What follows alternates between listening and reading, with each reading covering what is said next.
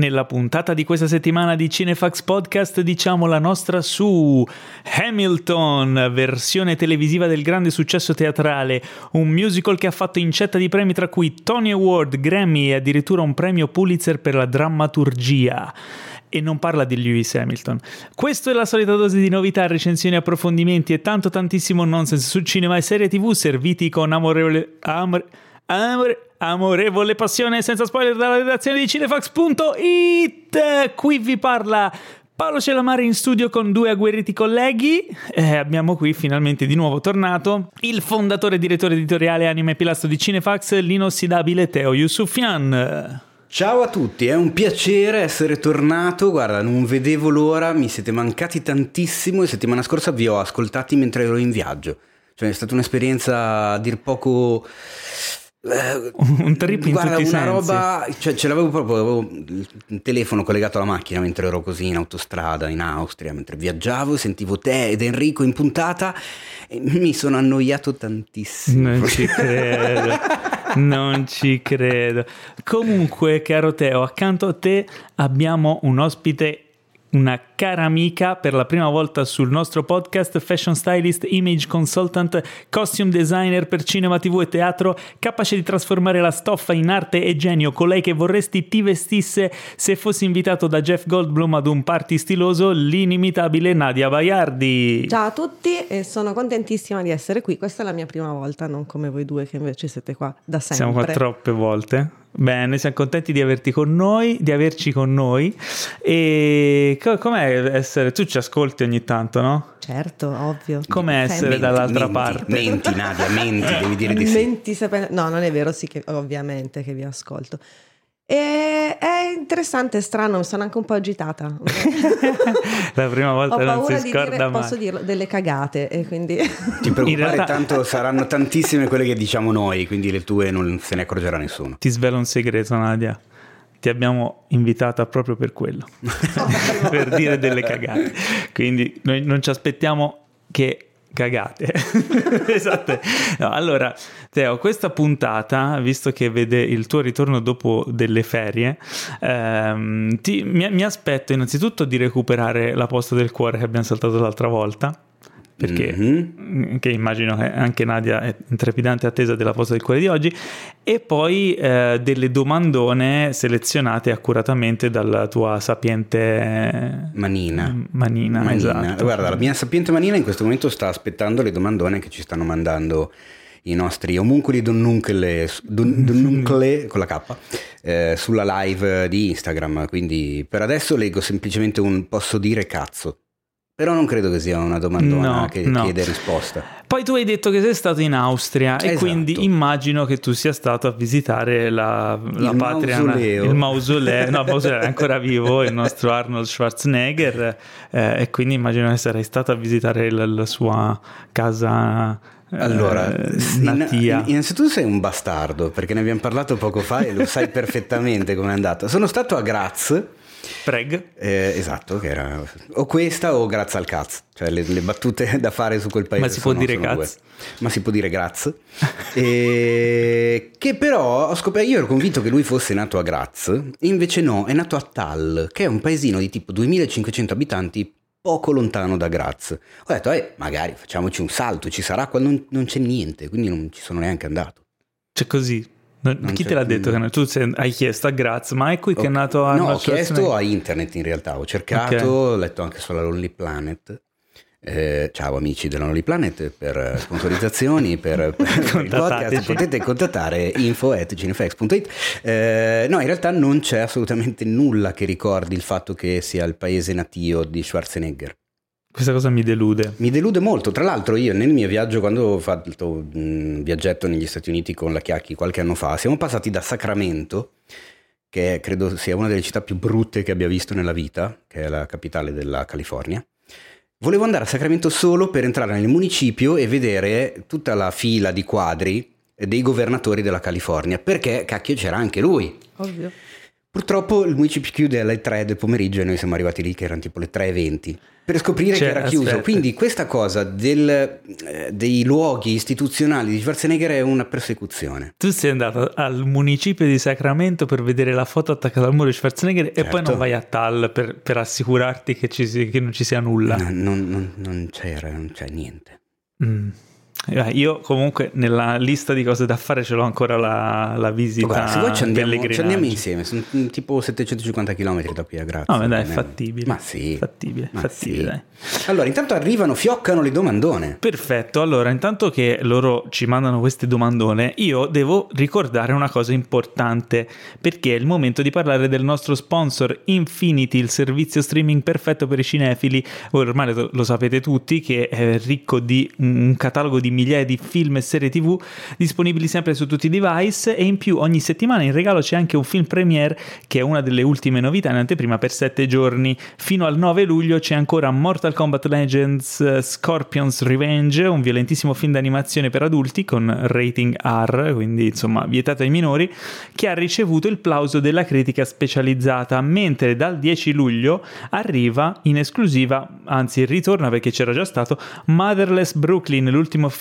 di e con Edward Norton, un film noir molto particolare di cui trovate sul sito, quindi su cinefax.it, anche una recensione direttamente dal Toronto Film Festival dove era stato presentato e firmata dal solito e inopportuno eh, Io odio Dio guardi. Eh, chi se no?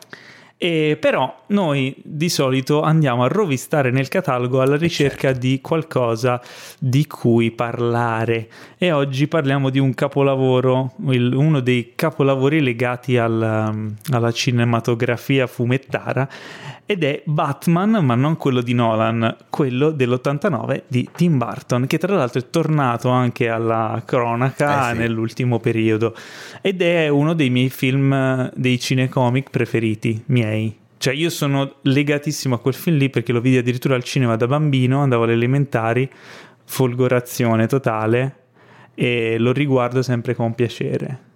Allora, io idem, io non ero, avevo qualche anno in più, eh, non andavo alle elementari ma ero già vicino alla pensione quando vidi il film al cinema. Ehm, l'ho messo in scaletta proprio perché appunto in questi giorni si è parlato di Michael Keaton che potrebbe riprendere il Madonna. ruolo, forse in un film dedicato a Flash. È venuto fuori il Cinefact, non so se l'hai letto ma l'ho pubblicato, che praticamente Tom Holland ha raccontato che durante le scene insieme, quando lottavano lui e Michael Keaton in Spider-Man eh, Homecoming. Homecoming, ogni tanto Michael Keaton gli si avvicinava e gli diceva I'm Batman. E questa cosa mi ha fatto spaccare. Come fai a essere così scemo da fare una roba del genere? Però non solo, perché l'ho messo dentro, anche perché avendo un ospite come Nadia, direi che è un film che secondo me, anche dal tuo punto di vista, potrebbe essere interessante da, Beh, sì. da sviscerare, da chiacchierare. Beh, me, allora, io ovviamente non l'ho visto al cinema, però l'ho visto.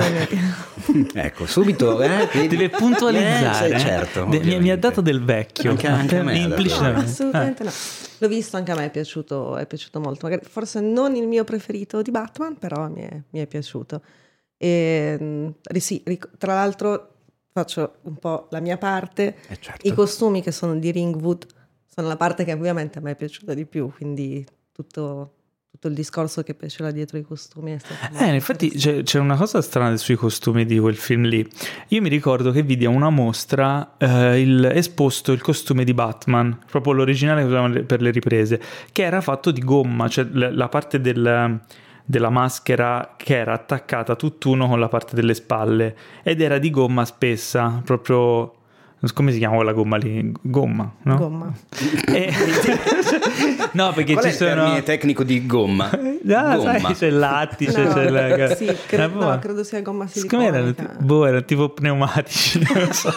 Però si era, negli anni si era tutto sgretolato e tipo perdeva i pezzi. E a parte questo, il fatto che, che era strano è che se lo vedi ti rendi conto che è un monoblocco e che lui non può girare la testa. Eh no. Infatti nel film lui non gira mai la testa. Ma quando io ero bambino, questa cosa qui non, non me ne ero accorto che lui tipo per guardare qualcuno girava tutto il corpo. E che ne- cioè, secondo te, quando l'hanno concepito, sapevano che c'era questa limitazione, no? Come può essere andata? Cioè, eh, Tim Burton ha, ha provato quel design e gli hanno detto ma guarda che così non, non gira la testa, sarà un po', un po' fisso nei movimenti, no? Eh, Beh, probabilmente il costume e la resa del costume gli piaceva così tanto che ha deciso poi di ovviare il fatto che lui potesse fare così. Eh. Voi adesso mi vedete, poi quando ascolterete il podcast non vedrete quello No, noi sentiamo la voce che va via e quindi capiamo che stai girando la testa. Però sì, probabilmente può essere quello. Ogni tanto quando si creano dei costumi si creano dei design, si- mh, ai tempi sicuramente si sceglieva se scegli- mh, per dare più risalto magari alla parte visiva oppure effettivamente alla praticità dei costumi. Cosa- un problema che adesso non c'è più perché tanto è fatto tutto in CGI, quindi È vero, perché se, se si facesse adesso, ad oggi, un costume di Batman come quello del film di Tim Burton, eh, con quel tipo di look, no? Si potrebbe fare con dei materiali in modo che lui ha- abbia una- un minimo di flessibilità, oppure dovrebbero ricorrere a... Mm, no, probabilmente userebbero più costumi diversi a seconda delle riprese.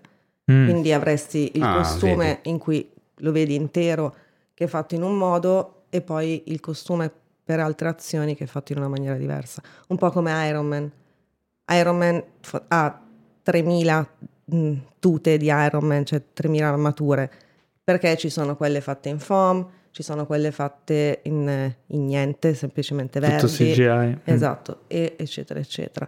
Quindi a seconda della scena poi c'è il costume. Mm, perché comunque il, il Io avevo Batman di- che mh, su- non mi ricordo se su Deadpool 1 o 2 c'era uno dei costumi di Deadpool per Ryan Reynolds era praticamente un inferno perché una volta messo non poteva neanche sedersi perché era talmente rigido che non, gli faceva neanche piegare le gambe Eh, tu pensi mentre che invece c'era quello dove fatto apposta con le i giunture movimenti. per, per i movimenti più quello di Black Widow del primo Avengers lo cambiava a ogni riprese perché era così stretto e così strizzante che si strappava. Madonna. E tra l'altro, adesso che mi hai detto questa cosa, mi viene in mente una cosa invece non su Batman del 1989, ma su Batman il ritorno del 92, sempre di Barton, sul costume di Michelle Pfeiffer, che non so se Ah tu sapevi o Cosa? Nadia sicuramente lo sa. Che, che sì, per, per indossarlo doveva spargersi La- di burro. Quasi, lo- glielo mettevano, ce l'aveva su col sottovuoto. E praticamente mh, faceva fatica a Ah, la respirare, rischiava di via. svenire, poteva tenerlo su tipo 15-20 minuti alla volta e basta. E poi glielo dovevano praticamente ap- ap- aprire e scardinare. Beh, la pelle non respirava più. Eh, no. Costume bellissimo. Eh sì, eh, beh, con dentro un'attrice meravigliosa, tra l'altro. Ecco. Sì. Comunque, Batman 89 c'è anche Joker, Joker di Jack Nicholson. Eh sì. E anche lì, venendo dal Joker della serie TV, eh, c'era qualcosa che lo ricordava, però era anche una reinvenzione a livello di, di look, di costume, eccetera. Secondo me era, era- a me cioè, rimane il mio Joker preferito perché quel fatto di avere il sorriso stampato Eh sì.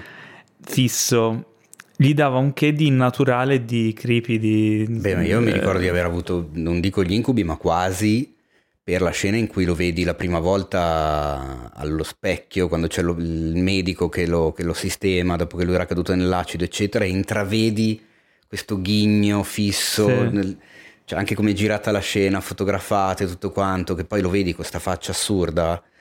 Ah, oddio, era veramente inquietante quella... Molti dicono, molti dicono che il Batman il ritorno sia superiore al primo.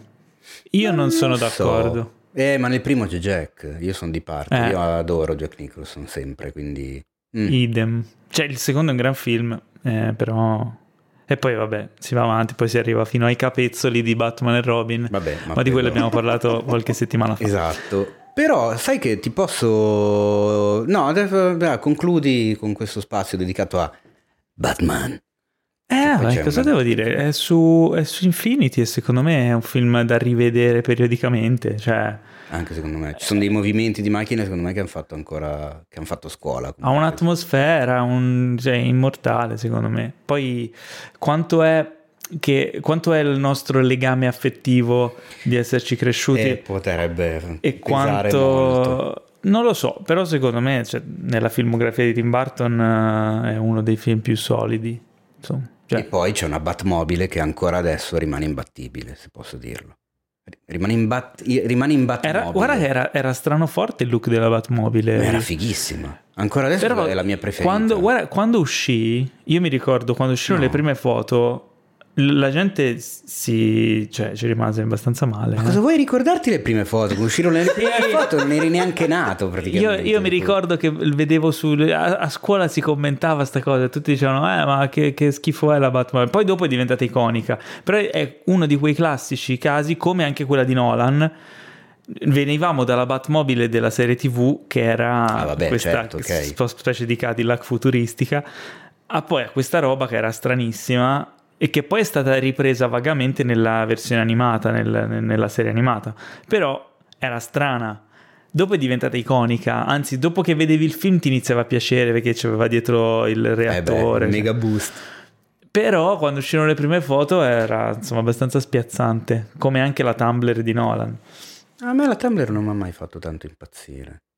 No, ma neanche Mm. dopo. Oddio, Eh, però dopo è vedi. diventata abbastanza iconica anche quella. Bah sì, non lo so. Sembra che vada a due all'ora. No, non lo so, però visto che io non l'ho vissuta come l'hai vissuta Eh. tu, io ho sempre visto la macchina e invece appunto la trovo iconica, non strana, quindi per me quella è la macchina di Batman. Brava, anche secondo me. Cioè, se tu mi dici Batmobile mi viene in mente quella, non Esatto. posso farci un cacchio. Anche a me.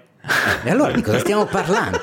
No, eh, eh, ma, eh, beh, ma lo è diventato perché era, perché era perché azzardava, no? Era una roba eh, che spingeva in una direzione nuova. Quindi è stato uno spartiacque, però alla fine Tim Burton, secondo me, ha un genio visionario, è uno che sa anche inventare cose nuove e creare dei trend nuovi. Cioè, vai, applauso a Tim Burton, grande Tim Burton. E ricordiamo che comunque, eh, su- se volete provare Infinity eh, e usate il codice sconto Cinefax, avrete due mesi gratis, quindi potete godervelo, potete guardarvi Batman e c'è anche Batman il ritorno? Potete guardarvi Batman. Batman. Batman. Ma, ma perché? che momento triste. Family. Family. Ma c'è anche Batman il ritorno? C'è anche Batman. Sai che devo controllare? Non ho controllato. Io ho visto Penso Batman, di ho detto, ah, parliamo di Batman. Sì, ma va No. bene, va- guardatevi Batman per due mesi, tre volte al giorno, prima, E dopo i pasti. prima o dopo i pasti, quando vi pare, però almeno tre volte al giorno. E, e comunque, beh, niente, ve l'ho detto, eh, basta, vi abbiamo dato il consiglio, il podcast finisce qui. eh, no, no, è scusa, vero. no, è vero, non è vero, abbiamo le domandone. Teo, Abbiamo le domandone, Vediamo ma cosa hai trovato. allora, prima della- di far partire la prima domandona che viene presentata da Nunzio Sofia, eh, si chiamerà Nunzio o Sofia? Qual è il nome? È Sofia? Nunzio. Sofia Si chiama Sofia Nunzio. O è un profilo di coppia? E quindi sono Nunzio e Sofia. Potrebbe essere un po' Ah, tutto. I profili di coppia. Comunque lui, lei la presenta come domandina, ma in Nadia, realtà aspetta è una però, domandona. Nadia, cosa ne pensi dei profili di coppia? Non Ha fatto la faccia di una che conosce almeno cinque coppie che hanno i profili di coppia. Ma che è impossibilitata di Sì, dare un parere. Cioè, mi ha lanciato un'occhiata del tipo: no, no, profili di coppia, no. Stacca, Vabbè, stacca. Dai, vai avanti con le domandone. No, Sì, ma lo dico se vuoi, eh. No, sono tristi ragazzi, i profili di coppia, sono proprio tristi. Amicizie interrotte. Vabbè. E con questa nuova amicizia nata tra Nadia e Nunzio Sofia, eh, partiamo con la domanda di Nunzio Sofia che è proprio rivolta a Nadia perché chiede a quale produzione le sarebbe piaciuto partecipare. Ma attenzione, siccome io sono stronzo, Mm. eh, i nostri cari amici che ci stanno ascoltando nel podcast sentiranno subito la risposta, mentre invece gli omuncoli e le donnuncole che ci stanno guardando sulla live di Instagram non lo sapranno fino a quando la puntata non uscirà domani, perché adesso li saluto e noi andiamo avanti con la puntata, quindi... Se volete fare contento risposta. Teo, seguiteci su Instagram at cinefax.it perché quando facciamo la registrazione lui fa questa cazzo di live. E, vabbè. Dicevamo Nadia. Eh, ce ne sono tante. Una, una, scegliene Una. una. Per i costumi, ovviamente. Mm, The Danish Girl. Ah, Ah, ma dai, come mai questa scelta? Non me la sarei aspettato. Perché, a parte il fatto che gli avrei fatto vincere gli Oscar ai Mm. tempi, eh, perché ehm, è un film, mm, tra virgolette, storico, non così storico, nel senso che comunque, ed è ambientato in diversi posti d'Europa. E io ti giuro che quando sono andata al cinema, prima che mm, loro dicessero che si erano trasferiti in Francia, io l'avevo capito dai costumi, quindi secondo me è, stata, è Ma dai. è una genialità quel film e quindi mi sarebbe piaciuto partecipare. beh. Una mm. bella risposta. Io non l'ho ancora visto, quindi... Eh, a me sta, un po'... niente, Danny. È di Redmayne. È di Redmayne. Io pur- anch'io, mm, però il film è bello. Bello. mm, I costumi sono belli, quindi Ah. guardali solo per i costumi. Ok. Ok. Potremmo buttarlo come fatevi un favore, come il primo fatevi un favore della puntata. Sì, così me lo faccio anch'io. Eh? Che non l'ho visto, lo recupero. Ah, ti fai il favore, non ti fai Mi- di mi faccio- Redmayne. Ah. No, no. Anche se Eddie uno lo so chiedo. che vorrebbe, ma mi spiace. Cosa ne Eddie. sai te? Lo so, lo so. Ma guarda te. Lui sta già così bene lì con... The Danish Girl, ragazzi, con fatevi un favore. Con, con la, co- con chi sta Eddie Redmayne adesso? Non lo so. Non, non sono aggiornato sulle Non è gossip gossip. fact questo. ah, dai, dai, dimmi un'altra domandona, ma una bella questa volta, eh? Allora, una bella potrebbe essere, visto che siamo in tema e possiamo così cominciare a parlare dell'argomentone che immagino tu vorrai affrontare, anche perché secondo me è obbligatorio farlo, qual è la vostra colonna sonora di Ennio Morricone preferita? Allora, Che è questa una domanda, sì, è una domanda che è una domanda obbligata, è una domanda che chiaramente mh, ci siamo tenuti uno spazio oggi da dedicare a- alla leggenda Ennio Morricone che ci ha lasciato eh, in questi giorni e apriremo le news con questo, quindi questa domanda la incorporeremo in tutto quello che diremo oggi sul, sul maestro, che insomma è, è d'obbligo ed è mm, un omaggio eh, sentito e dovuto, Mm, visto che parliamo di cinema non si può non amare il lavoro del maestro Ennio Morricone. Direi proprio di sì, anche perché se non vado errato, tu Paolo comunque lo hai conosciuto, e, insomma. Eh, so- sì, ci- dopo vi racconto potrai qualcosa. raccontare Dopo vi racconterò al momento giusto, al momento giusto, devo fare avere un momento anche di, di raccoglimento. E altre domandone? Altre domandone in questo momento non le ho sotto mano, ma se vuoi possiamo inventare. Scusa, ma possiamo farle noi a Nadia le domandone? Ci abbiamo un ospite. Facciamo, che domanda vuoi fare? Le voglio fare una domanda. Facciamo un angolo del tecnicismo becero sui costumi. Bravo, esatto. Eh? Che ne- tanto, tanto gli omuncoli non ci arrivano a fare questo. Tu lo sai. senza offesa. Che, senza che poca offesa. fiducia che hai. Senza offesa, ragazzi, sa- sapete che vi voglio bene, omuncoli anche le donnuncole. Forse le donnuncole ci arrivano un po' di più. Però ogni tanto dobbiamo fare il nostro mestiere, quindi eh, facciamo un angolo del tecnicismo becero sui costumi. L'angolo del tecnicismo becero, per chi non lo sapesse, è il momento in cui andiamo ad approfondire tecnicamente un argomento eh, che magari può essere più oscuro per il pubblico, cioè quando vedete un film, come la domanda che ho fatto prima su, su Batman, no? ci sono le gomme, i lattici, le, le- le varie robe, però in generale mh, nei costumi, nel mondo dei costumi, ci sono tanti aspetti che per la maggioranza del- delle persone che vanno al cinema, guardano il film, sono abbastanza oscuri. Quando si parla ad esempio di preproduzione, molti eh, hanno la visione un po' confusa di cos'è la preproduzione. Quando si tratta di fare un film che possa essere sia un film contemporaneo che un film mm, ambientato in, in un'epoca passata, un film in costume o che nel periodo di preproduzione c'è un grosso lavoro da parte, da parte del reparto costumi.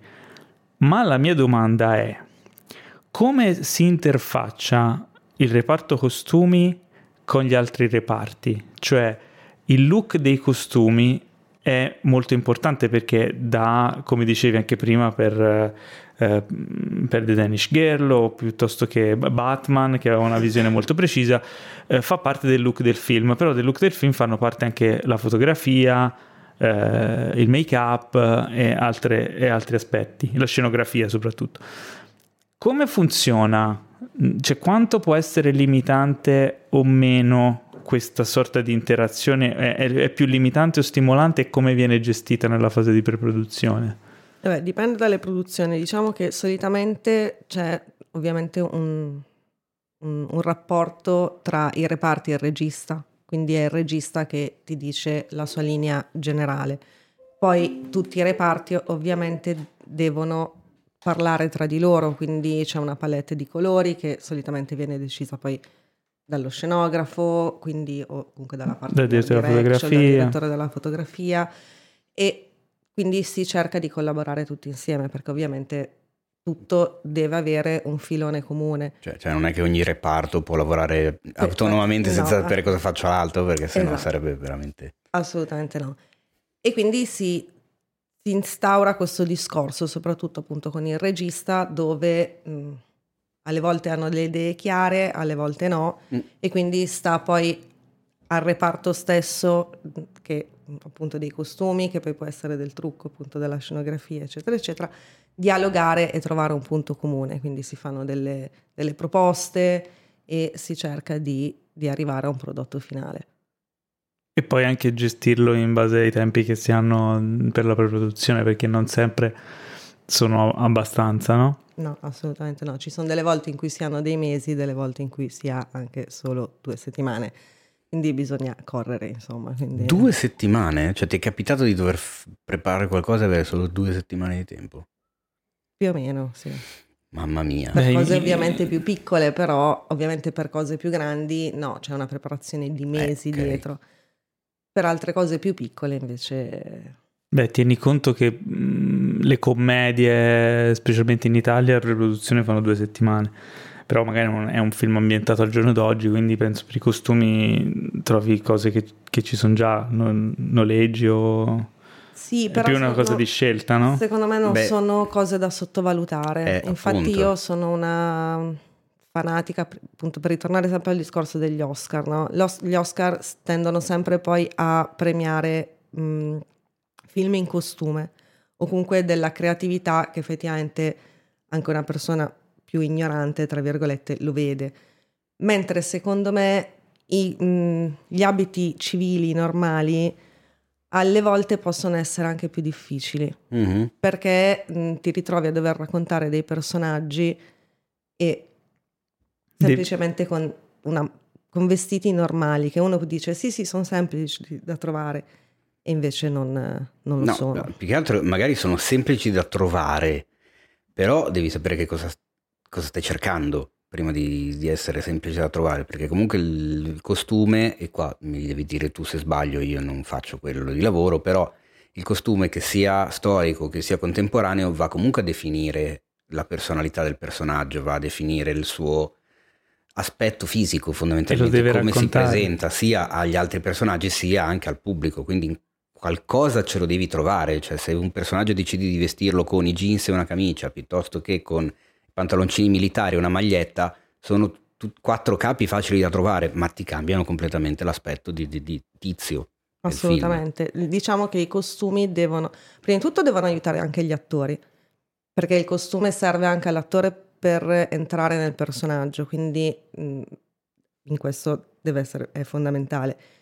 E poi deve servire allo spettatore perché nel momento in cui vede il personaggio, quindi l'attore, deve avere già un'idea precisa, cioè non precisa, però deve avere già un'idea di quello che può essere, chi è, cosa fa. Quindi se vedi uno in giacca e cravatta dici che è un, un... Devi capire chi è. Chiaro. Ma... Cioè, ad esempio mi viene in mente uno degli ultimi film che mi ha stupito da quel punto di vista, ma perché l'ho trovato una scelta fortissima e capace anche di generare già una sorta di, di immagine iconica, nonostante il film comunque non l'abbia cagato nessuno. Non so se tu l'hai visto, Guns Akimbo, ah con Daniel Radcliffe.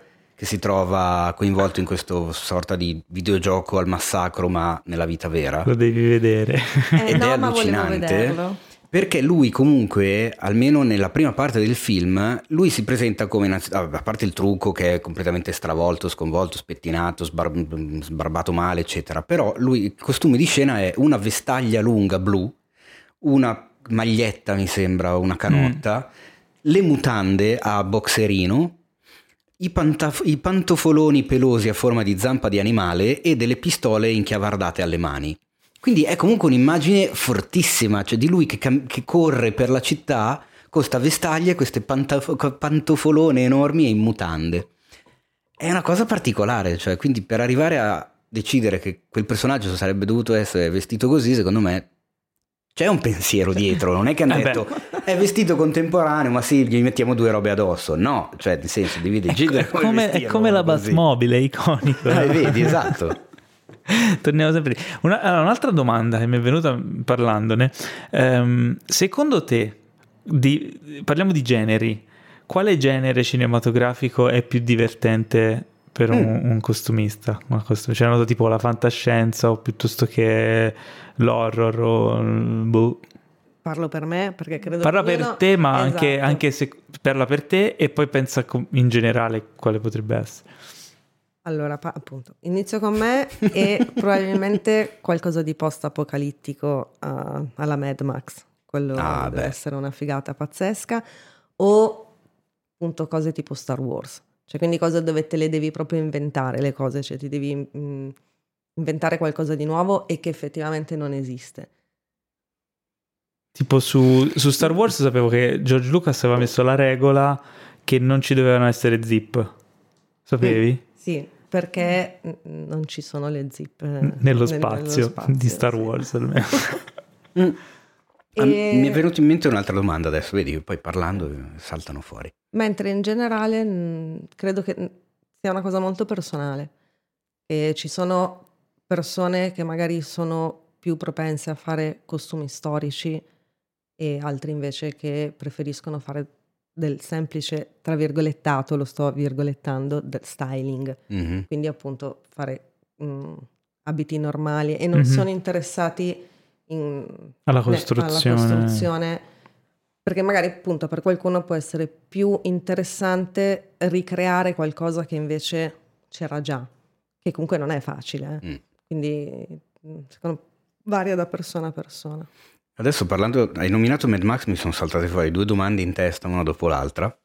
Eh, innanzitutto, quanto è difficile secondo te oggi creare un look nuovo, originale e che comunque mh, faccia, una so- faccia da trendsetter nel, nel cinema di oggi? Mi viene in mente un esempio, il 99 Matrix, il look di Matrix è clamoroso, cioè è i- identifica quel film, identifica lo stile, era una roba nuova ed è rimasta quella roba lì, cioè nel senso oggi è un attimo vedere, associare Matrix a quei costumi, a quello stile lì. Quanto è difficile secondo te farlo oggi e, domanda collegata, secondo te è uno degli ultimi film recenti che invece ci è riuscito a creare quella cosa lì? A me non viene in mente ad esempio, mi viene in mente al volo, mi viene in mente però un film di 21 anni fa ormai, insomma, ce ne sarà qualcun altro in mezzo. Beh, Allora, Eh, è una eh, non è... eh sì. Mi un attimo in difficoltà. L'ho messa in difficoltà. sì, mi ha messo in difficoltà. Sì, credo non sia facile, perché comunque ormai si attinge sempre un po' al passato, quindi volente o non volente uno prende sempre delle reference. E un film che possa aver cambiato, mh, ho dato qualcosa di nuovo, ci sto pensando. Mm. Cioè, però, se ci pensi, già anche Mad Max. eh, Eh, però Mad Max comunque si arriva da rifaceva, quell'immaginario sì, lì, è sì, quella sì, la si cosa. rifaceva quello Eh. che era Eh, che aveva già fatto. Non è facile, È perché vero, anche a me le, cioè- le cose che mi vengono in mente sono almeno di vent'anni fa.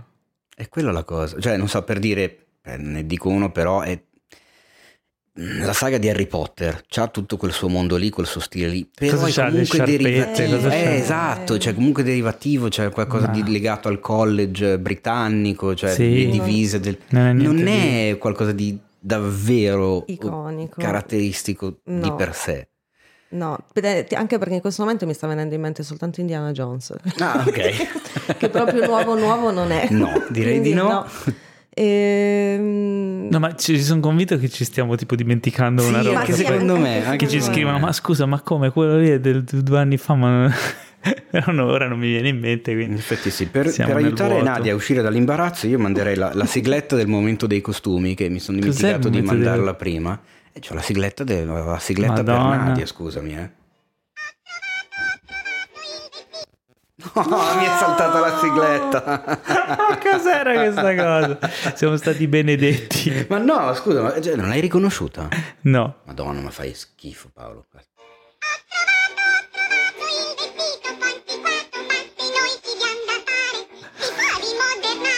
E questo è il momento Questo è di Cenerentola. costumi, Io la so, io bravo. so. era, era È facile. la canzone dei topini di Cenerentola. Eh, vabbè, è una delle robe che mi è rimasta in mente di Cenerentola. Eh, eh, poteva, Oh, poteva niente, andare mi viene in peggio. mente No, comunque. Ho preso a me. tempo con questa cagata della sigla e non, non mi viene in mente. Cioè, eh, c'è qualcuno da dietro che ci fa dei Dei suggerimenti. suggerimenti. Che Sta su- suggerendo, parla ma- forte. Ma non, ti riusciamo a, a- Co- a cogliere il suggerimento. Ma no. Ma no, ho visto anch'io adesso, con tutto il bene, tutto l'amore che provo per quella donna che hai appena mostrato. Chi? Sandra Bullock. No, chi? Guarda, Vabbè, vabbè. Vabbè, Eh, diciamo le Hunger Games. Ah, Hunger Games. Però no, no cosa- non, è, cosa- non è riuscito a... Non è riuscito Hunger Games a avere questo, questo No. imprinting. Però... è difficile. eh. È difficile.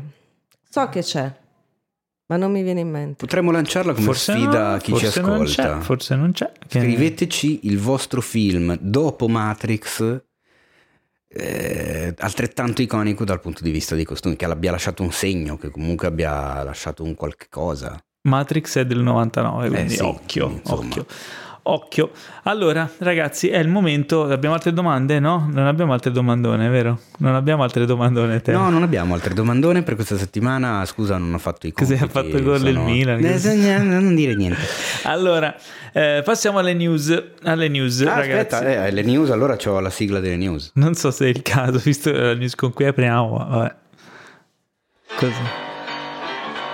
No, questo è il, il lunedì film.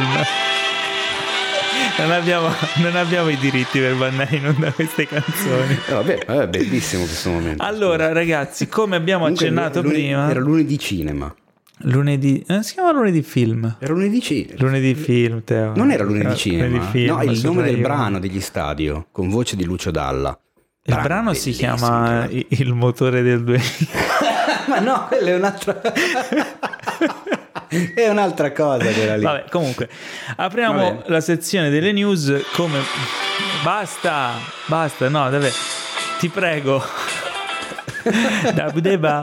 Allora, almeno, almeno potevi mettere un Vedi pezzo, vedi un pezzo arrangiato da Morricone, potevi mettere in omaggio, invece mi metti gli stadio, che con Eh, Morricone capito, non hanno niente a che spartire. Eh? Ma perché mi devi far sentire in colpa con Ennio? No. Allora, intanto eh, questa puntata la dedichiamo al maestro che ci ha lasciato ieri. Ehm, 91 anni Mhm. e oltre 60 anni di carriera come compositore per il cinema, ma non solo, come dicevo, ha fatto anche arrangiamenti di capolavori della musica pop e ha anche avuto una, una sua carriera nella musica classica. Eh, carriera che tra l'altro lui eh, ha sempre cercato e n- forse è stato l'unico rimpianto che lui ha sempre avuto fino, fino all'ultimo. Ehm, ed è una cosa poco esplorata perché comunque siamo abituati a conoscerlo per le musiche del cinema, eh, per i capolavori che ha fatto, per una carriera incredibile, una serie di colonne sonore memorabili e soltanto il fatto di pensare che lui non era soddisfatto Mm. a 91 anni, eh, dopo aver vinto anche l'Oscar di recente, eccetera, fa strano perché ci aspettiamo che una, una leggenda no, sia... Non lo so, co- cosa ti aspetti da una leggenda? Quando uno diventa una leggenda e e comunque, cioè, lui era già una leggenda da un po' di anni, quindi era una leggenda in vita, ti aspetti che, boh, sia contento di essere uno, cioè, ne sia consapevole, ne sia... invece lui è sempre stato molto umile. Io, come dicevi prima, ho avuto la fortuna di, di conoscerlo qualche anno fa. Incontrarlo è stato molto emozionante perché comunque appunto incontri una leggenda e non è una cosa che ti capita tutti i giorni. Eh, lui era comunque all'inizio non era una persona che cercava di metterti a, a- a tuo agio quando lo incontravi. Secondo me ci giocava un po' sul fatto che, che sapeva di essere una leggenda e, e- e vedeva, ehm, specialmente insomma nei, nei giovani in chi lo incontrava, chi, chi sapeva chi era, lui se ne accorgeva e ci giocava sopra. Poi in realtà dopo, ti- quindi ti prendeva anche un po' in giro, cioè era burbero ma per metterti a disagio. Poi dopo qualche, dopo un po' di tempo, dopo qualche minuto così si lasciava andare ed era anche una persona che sapeva scherzare, molto alla mano. Ehm, comunque alla fine cioè, ho un bel ricordo di, di averlo incontrato e sai spesso si dice stai attento a desiderare di incontrare i tuoi miti no? perché poi nella realtà le persone sono persone e, e quindi chiaramente incontrarlo non incontri la leggenda incontri la persona che è un'altra cosa però è il primo cioè lui è la, è la, figura con cui da bambino ho capito che c'era un compositore che faceva la musica per il film. Cioè lui per me è sempre stato la musica dei film, cioè identificato. Cioè mio padre me la, la prima volta mi ah, queste musiche qui sono le musiche di Morricone. Io che cosa vuol dire? Lui me lo spiegò, quindi per me lui era l'identità del, del, del compositore. E quindi niente, ogni volta che noi, mm, ogni volta che salutiamo noi di Cinefax un grande che ci lascia, eh, amiamo ricordarlo con, uh, consigliandovi di vedere qualcosa, no? Cosa, cosa possiamo consigliare oggi, Teo? Eh, c'è l'imbarazzo della scelta, direi. Da, da, uno dei miei film del cuore, come c'era una volta in America. Eh, agli altri di Leone, Mission che forse viene, viene citato meno degli altri, ma è una colonna sonora della Madonna anche quello. Nadia, qual è il, la tua musica preferita di Morricone o il film, il film a cui è legata? Allora, mh, mm, vabbè, c'era una volta in America, che tra l'altro è uno dei miei film preferiti, poi Kill Bill, probabilmente. Beh, Kill Bill le usa, sì. ma usa Sono qualcosa. prese da, da, da altri film. Sì, anche in Bastardi senza gloria c'erano Tarantino due o tre brani di altri film suoi. E... Beh, indagini sul cittadino di sopra di ogni sospetto, anche è un tema clamoroso che è rimasto nella testa Beh, di sì, tutti. Sì. Probabilmente anche quelli che non hanno mai visto il film conoscono quegli Eh, forse quello è un film che per eh, le persone di oggi è magari un po' più oscuro o la battaglia di Algeri. No, bello, no, no, un altro filmone, porco cane, è vero. Assolutamente. Me lo non l'ho mai visto. No? No. Eh beh, Gillo Pontecorvo. Finché tra l'altro all'estero è ultra conosciuto sì. e ultra amato, forse ancora più che in Italia. Mentre indagine, insomma, con un volonté come sempre gigantesco. Perché allora, immaginiamo che tutti i film di Leone li abbiate visti, che non, non sono tanti e vanno visti tutti, quindi non ve lo stiamo a dire. Nuovo Cinema Paradiso. Colosso anche... di Rodi compreso? Colosso di Rodi io l'ho visto, uh, magari, vabbè, ma lì non c'erano le musiche di Morricone. No, esatto. Okay. Quindi le collaborazioni Morricone-Leone le avete, le avete, viste, quindi non ve lo stiamo a dire. Uh, Nuovo Cinema Paradiso, se non l'avete visto, vedetelo perché va visto. Eh. E anche, tra l'altro, eh, si parla spesso, e l'ho visto anche in questi giorni, quando chiaramente eh, l'argomento Morricone ha occupato tutti gli spazi possibili come era giusto eh, che chiaramente è passata la storia alla collaborazione Morricone-Leone. In realtà il regista con cui ha lavorato di più è Tornatore. E sì. Questa cosa passa sempre in secondo piano, forse anche per magari la minore portata dei film di Tornatore, adesso con tutto il bene a Peppuccio, come lo sì. chiamava Ennio Morricone. Però i due collaboravano dal 90, cioè dal nuovo cinema, di, nuovo cinema Paradiso in poi, tutti i film di Tornatore sono stati musicati da Morricone, che insomma. Sì, si era, si era, creata una... tipo 10 o 11, una roba... Si era creata un'amicizia profonda tra di loro, che poi è anche strano perché c'è anche un gap eh, sì, generazionale. Esatto. Mentre invece ricordiamo che Morricone e Leone, anche se all'epoca, quando si incontravano la prima volta per lavorare insieme, non se lo ricordavano, ma è venuto fuori... Cosa è successo? Che era... Aiuto, qua Covid-19. No, attraverso il caffè. Porco cane, abbiamo detto ripartiamo a fare le puntate in studio, non in streaming, mi viene una contagiata. No, sono Covid free, ho fatto i test. Ah, ok, vabbè. Lei sa che è l'unica, è l'unica. che può garantire. E dicevo, Leone e Morricone erano in classe elementare insieme, lo sapevi tu? Certo che lo sapevo. E eh, vabbè, non fare il figo per Pare che non lo sapevo. Eh, capito, però eh, allora, um, sì, infatti nel, c'è stato un, uh, un, messaggio che ha scritto lui, che ha lasciato al suo avvocato proprio in, come saluto, l'ultimo saluto per quando insomma ci avrebbe lasciato e tra le varie persone saluta Peppuccio che è appunto sì. tornatore, quindi eh, Peppuccio insomma avevano questo, questo, gran rapporto di amicizia. Tra l'altro mi hai, cioè quando tu dicevi del, del tuo ricordo, il primo compositore che hai conosciuto, eccetera, è molto simile anche al mio, eh, che è una cosa strana perché c'è il, il, vabbè, lo chiamo mio nonno anche se di sangue non è, il marito di mia nonna, che è un ultra appassionato ancora oggi di musica classica, di musica, eccetera. Ha nella casa dove sta adesso una stanza dedicata alla musica con un impianto imbarazzante, un, un numero di vinili che non mi ricordo neanche più quanti ne abbia E fu eh, praticamente il, primo che conobbi, ma credo uno dei, adesso non voglio dire cazzate esagerate, ma veramente uno dei primi in Italia a munirsi di eh, impianto stereo con il CD, quando uscì il compact disc.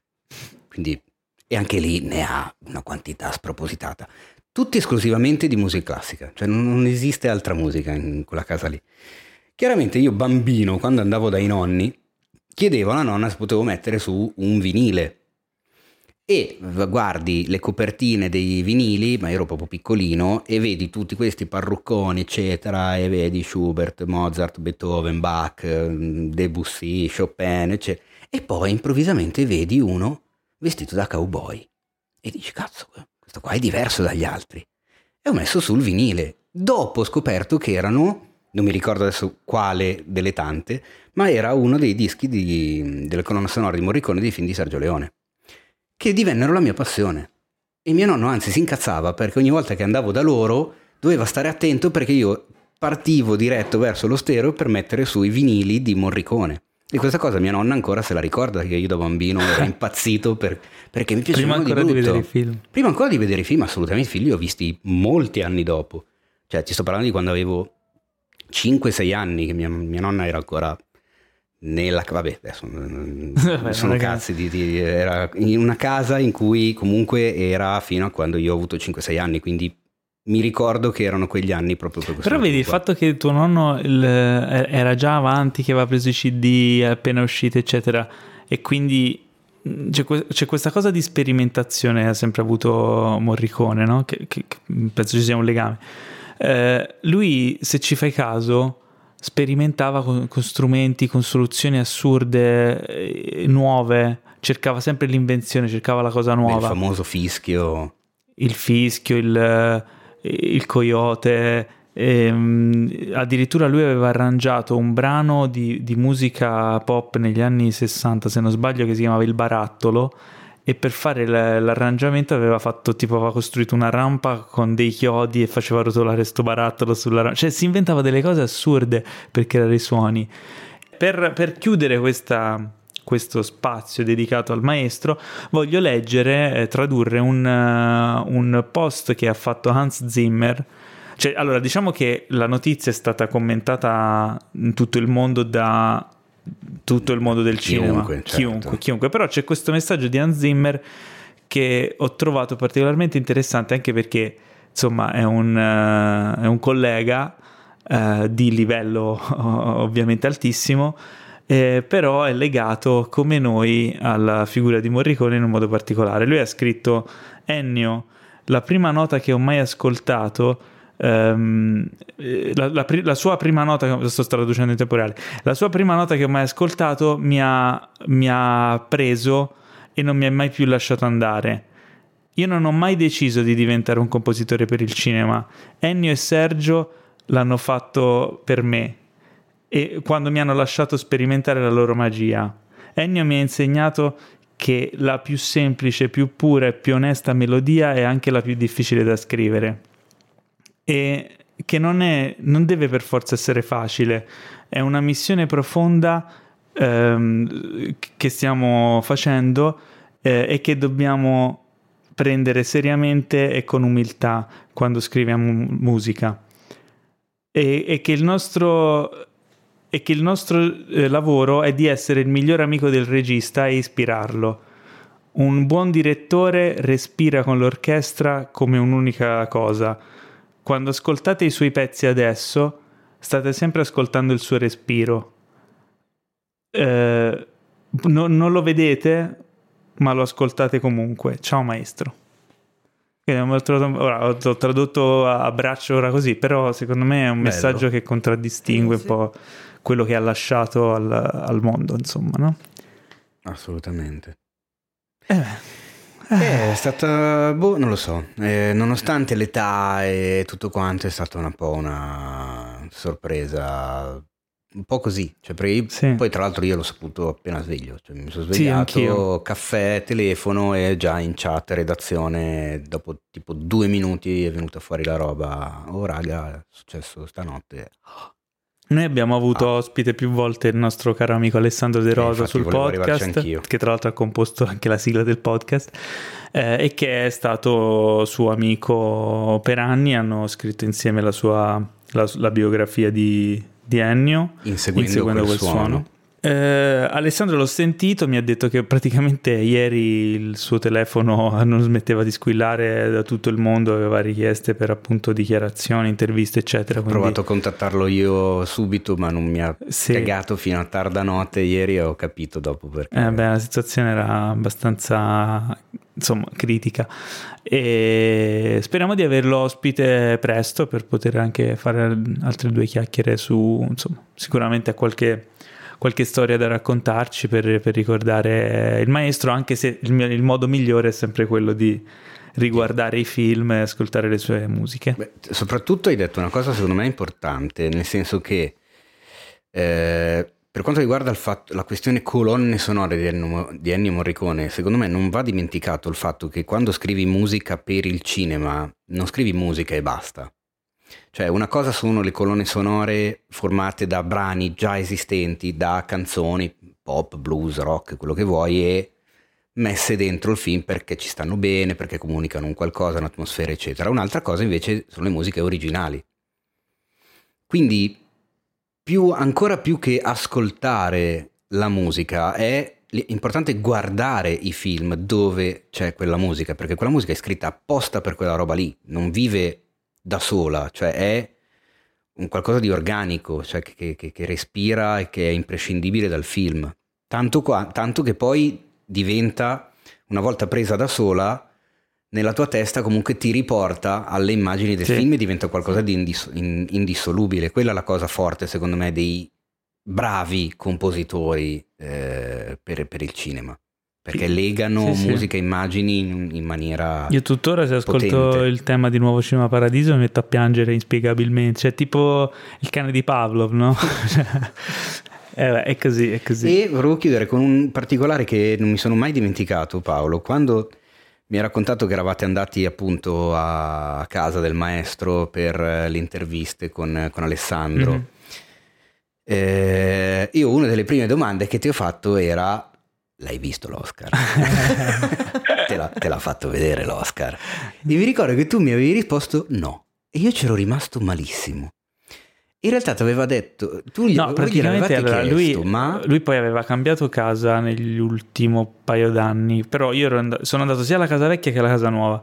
Alla casa vecchia e aveva questa mega sala gigantesca, spettacolare, eh, un palazzo antico e poi aveva una, una stanza, una porta chiusa dove c'era il suo studio. Il suo studio è chiuso a chiave, nessuno ci può entrare, neanche la moglie, è, è proprio il suo tipo santuario. Ecco, questa cosa qua. E lì lui mi disse che aveva il, Gold, no, il Golden Globe, il, il David, i Davide Donatello erano venuti a ritirarli perché dovevano farci l'incisione, perché a differenza dell'Oscar non la fanno eh, lì per lì. Lui aveva da poco vinto il Davide Donatello per la, alla carriera e mm, alcuni mesi dopo erano andati a ritirarli e poi glieli riportavano dopo. Quindi diceva no, siccome stavamo facendo anche delle riprese, faceva no, non voglio farvi vedere eh, la, la, stanza con i premi senza, con questi buchi vuoti perché mancavano i David. Però secondo me era una scusa perché comunque lui non vuole gente che entra lì. Cioè, eh, era chiuso a chiave. Non... È, è molto privato questo pensiero di lui è, di Paolo e Ale, stavo rivolgendomi a Nadia, scusa, eh, di Paolo e Alessandro ha una porta di distanza. No, da... ma Alessandro le ha viste. Alessandro, ah, Alessandro le ha viste. Chiedigliela a lui, lui c'è stato anche più di una volta, mi sa lì dentro. Nel, nella, nella stanza. Sì, sì, sì. Quindi probabilmente non voleva farli vedere a te. Esatto. sì, no, sicuramente. Infatti, tutto questo sì.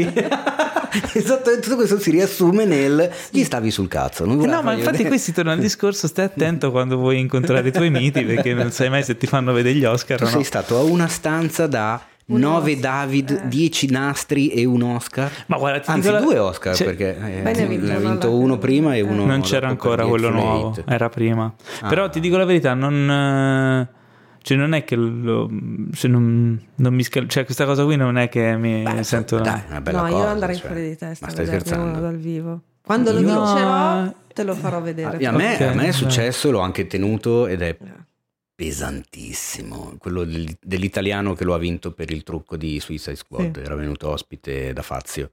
E figurati, cioè, eh, eh, subito a farmi la foto. Quanto pesa? Non lo so, ma tantissimo, è una roba allucinante. Tra l'altro mi ricordo che ero lì fuori, la foto con lui, che ce l'ho ancora, l'avevo pubblicata anche sui social, me la fece Fabio Volo, che vabbè ci conosciamo da una vita, e dopo la foto andò lì a farsi, ah, posso toccarlo, ah ma senti, senti, è pesantissimo, Toteino, e me l'ha lanciato praticamente in mano, eravamo uno a fianco all'altro, ma senza dirmi niente, me l'ha proprio buttato addosso, io mi sono sentito morire, poi ho detto, pensa se mi scivola, cioè cazzo di figura faccio, me l'ha buttato addosso, l'ho preso e non me l'aspettavo, è Così veramente tanto pesante, sì, non, non- non sembra, cioè una cazzo di statuina. Dovrebbe In pesare realtà 4 è kg. strano. È tanto. se- sembra di più, perché è un rubino. Eh, però comunque 4 kg sono tanti. Eh sì, per essere quel coso. Esatto. E poi è, Se ne vinci due li puoi usare per fare i e pesi. poi è strano perché è, è- è- è- è strano da toccare, cazzo. È, è- è liscio, ma è, è- Cioè non è morbido ovviamente, un perché... unto. Sì, è una roba simile. Non Forse perché è unto, lucido però con è, la vasellina. È un liscio particolare, è un liscio sexy. Mm, È una roba strana. È figo. Eh. Ma posso dire che è figo, al di là della- di, di Vabbè. tutto il simbolo. Esatto, sì. Dunque, Beh, oh, possiamo. Quando, quando lo vinceremo, poi comunque ne riparleremo Esatto. tutti quanti. Certo, dai, l'Oscar per il podcast. Eh, Madonna! eh beh, eh beh. Quindi niente, possiamo eh, tornare a, a parlare di stronzatone. Dunque, Ecco. Jurassic World Dominion. esatto. Jurassic World Dominion? Ma cos'è? che è il terzo film della serie Jurassic World. Dominion l'hanno Dominion chiamato. si chiama. Eh, avrà nel cast un grande ritorno perché ci saranno Sam Il Neill, Laura. Dern Ah, e no. Jeff Goldblum, il trio originale del primo Ma? Jurassic Park, che non, fa- non faranno soltanto un cameo, ma a quanto pare, a quanto detto, saranno eh, parte di, di- di- di tutta la storia, di tutto il Ma film. ci sarà anche Samuel L. Jackson? Eh, no, perché? Eh, no, allora non lo voglio. Perché cosa c'entra? Nel primo film c'è Samuel L. Jackson. Ah, è vero, vabbè, Eh. faceva la comparsa, No, ma moriva, capito. no? Cosa, cosa sì, forse muore, Forse- non mi ricordo. No, non fa mica tanto una comparsata, insomma. eh. Era uno degli operatori, no? Eh, sì, eh, certo. Sì. sì. È uno che si incazza quando arriva quel... Ah, ah, ah, non hai detto una parola magica? Ah, è vero. Comunque ci sarà Chris Pratt, ovviamente, ci sarà mm, eh, Bryce Dallas Howard e, e ci sarà il tacchi. trio. Avrà ancora i tacchi? No, non credo. Non dopo- lo so, non lo No, so. dopo non il- Dopo tutta la shitstorm sì. che era arrivata. Ma infatti mi ricordo, io ho visto qualche tempo fa così, in tempo perso, il secondo Jurassic World, che non mi ricordo come si... Mm, Che Kingdom Fall, una roba del genere. Che fondamentalmente il riassunto del film è Chris Pratt che corre. Perché succede così? L'introduzione del personaggio di lei parte dai piedi. Ti fa vedere i piedi e lei non, ha, non ha i tacchi, tipo gli anfibi. Però secondo me è, proprio cercata, voluta e messa lì apposta per dire: Ehi, guardate, stavolta non hai tacchi. Perché Eh. era talmente palese come, come cosa che vabbè. Quindi Dominion. Ma il regista? Trevorrow. Mm, ah, cavolo, aspetta, Trevorrow non mi ricordo se produce o, o dirige anche. Aspetta, te lo dico Ma subito. guarda com'è impreparato Sì, sì, questo Paolo. Paolo, cioè, io boh, non lo so, non, non so più. La fiducia è No, sì, Ti sì, è diretto, diretto da Trevor. Diretto Ah, da ecco, Trevor. vedi, quello è il caro. Colin. Lui ci tiene a farli tutti quanti. Allora, io vi dico, il, il secondo non l'ho visto. Mm, Il primo l'ho visto e non mi è piaciuto. mm. Il terzo, eh, ora, basterà il cast originale a farmi tornare a vedere Jurassic World? Non lo so, per me il terzo. per me è una cagata pazzesca! Ma non lo puoi dire prima no, ancora. vabbè, però. Non lo so, è uno di quei franchise che. Perché continuano. Ma soprattutto se c'è ancora Trevorro alla regia, Mm. mi sa che siamo su quella linea lì. Per carità, cioè non è che sono film, diciamo che hanno spostato un po' quello che era il Jurassic Park originale, che era comunque un thriller, era un thriller eh, sci-fi alla fine, Mm. con delle tinte anche horror, per tutta la famiglia. Che è un, è un controsenso quasi, però è una roba che Spielberg riusciva a far funzionare. L'hanno fatto, hanno cercato di fare una cosa per tutta la famiglia, un po' avventurosa, mm, più diciamo non lo volevo dire. Però si capiva eh, che il pensiero era quello. No, ha perso un po' l'identità, no? Perché comunque, cioè, alla fine è, è un film su un parco che va tutto storto, la gente muore. Se non, non gli dai un minimo di... Di no? qualcosa in più è sempre poi la stessa cosa, ma fatta peggio. Eh, se non mi esatto. fai un pochino spaventare, un po'... cioè l'hanno, hanno puntato più sullo spectacle e, e ve- mi ricordo anche in, una, in un'intervista a Trevor sul primo eh, dove lui spiegava con immenso orgoglio eh, quanto si divertiva a trovare il modo di far morire le persone ne- nelle maniere più spettacolari e sembrava che quello fosse tipo l'apice de- del suo operato sul film. Cioè, e- e, ok che devi fare spettacolo, ok che deve essere un blockbuster, ok grande spettacolo da vedere sul grande schermo, però eh, riguardati il Jurassic Park a quel punto, non lo so, cioè, forse ti rendi conto che puoi fare entrambe le cose. Quindi, boh, aspettiamo di vedere il trailer e poi ne riparleremo, insomma. Se proprio dovremmo, sì. Eh, ma Ma sicuramente tanto- ci toccherà. eh, ma infatti. invece secondo me va visto. Com'è che si Attenzione, chiamava quella... sì, Un attimo di gelo. Cioè, anche se mh, appunto perché si sa che sarà un... non- eh? Mm? va visto. Ma io pre- può probabilmente lo vedrò. proprio una cosa trash. Ma tu? Nadia, l'hai visto il secondo? Purtroppo sì. Ah, vedi? Eh, appunto ho visto il 2, almeno mi vedo anche il 3. Cioè, scusa, hai fatto 30, fai 31, no? Sì, ma forse mi rivedo Jurassic Park 3. Ecco, no, quello sì. Era brutto forte. Quello l'ho visto poco tempo fa perché la l'hanno voliera. dato in televisione. Esatto. Ma che cacchio gli è venuto in mente? Invece il 2... Ma non funziona niente Il mondo perduto lì. si salvava, secondo me, non era male. Già, già, già mi... Ma mi sa che c'era ancora... C'era ancora il Steven. sì. Eh, vedi? Eh, alla Però il fine. primo è sempre il più bello. Tanto No, io il l'ho primo- visto poco tempo fa. Primo eccezionale ancora oggi, secondo me. Ah, Poi ha dei tempi clamorosi, come, come è gestito il ritmo della sceneggiatura. E poi era una cosa nuova. Ah, ci sono delle... Boh, sì, è invecchiato molto molto Sì. bene, secondo me. È veramente... E poi mixa, appunto, come hai detto tu, ma come già si vedeva anche in E.T., per dire, cioè qualcosa di dieci anni prima. Eh, I momenti thriller, i momenti un po' più spaventevoli, chiaramente non è che stia parlando dell'esorcista, però con i momenti mh, proprio cercati per far ridere, sì, cioè perché nel esatto. senso quello seduto sulla tazza del cesso cioè, è una roba t- completamente Però è implausibile, geniale. però è una genialata perché arriva in un momento di, di terrore, Sì. cioè di, di panico, e invece c'è quello lì che rimane con la, sulla tazza, cioè è figo. Poi vabbè, chiaro, è preso dal... non è una sceneggiatura originale e non l'ha scritta Steven Spielberg, però eh, comunque arriva da un, da un libro, Jurassic Da- Park. Michael Crichton. Eh sì, E- però l- l- come vengono gestiti i- tempi del film chiaramente li dobbiamo al signor regista. Boh, questo Dominion, vediamo, più che altro vediamo che altro dinosauro nuovo si inventeranno, visto che sembra che ormai ogni film debba avere il suo dinosauro nuovo. E sono come vende Eh. il merchandising. Eh, esatto, eh, certo. Bene, poi abbiamo eh, notizia mh, su Brad Pitt che farà, ehm, sarà la star del nuovo film di David Leitch. Leitch, come cazzo si pronuncia? Leitch, Leitch. Atte- no, eh, Paolo, tu che chiedi le pronunce a me è proprio qualcosa No, è di... David Leitch. No, eh? Leitch, Leitch.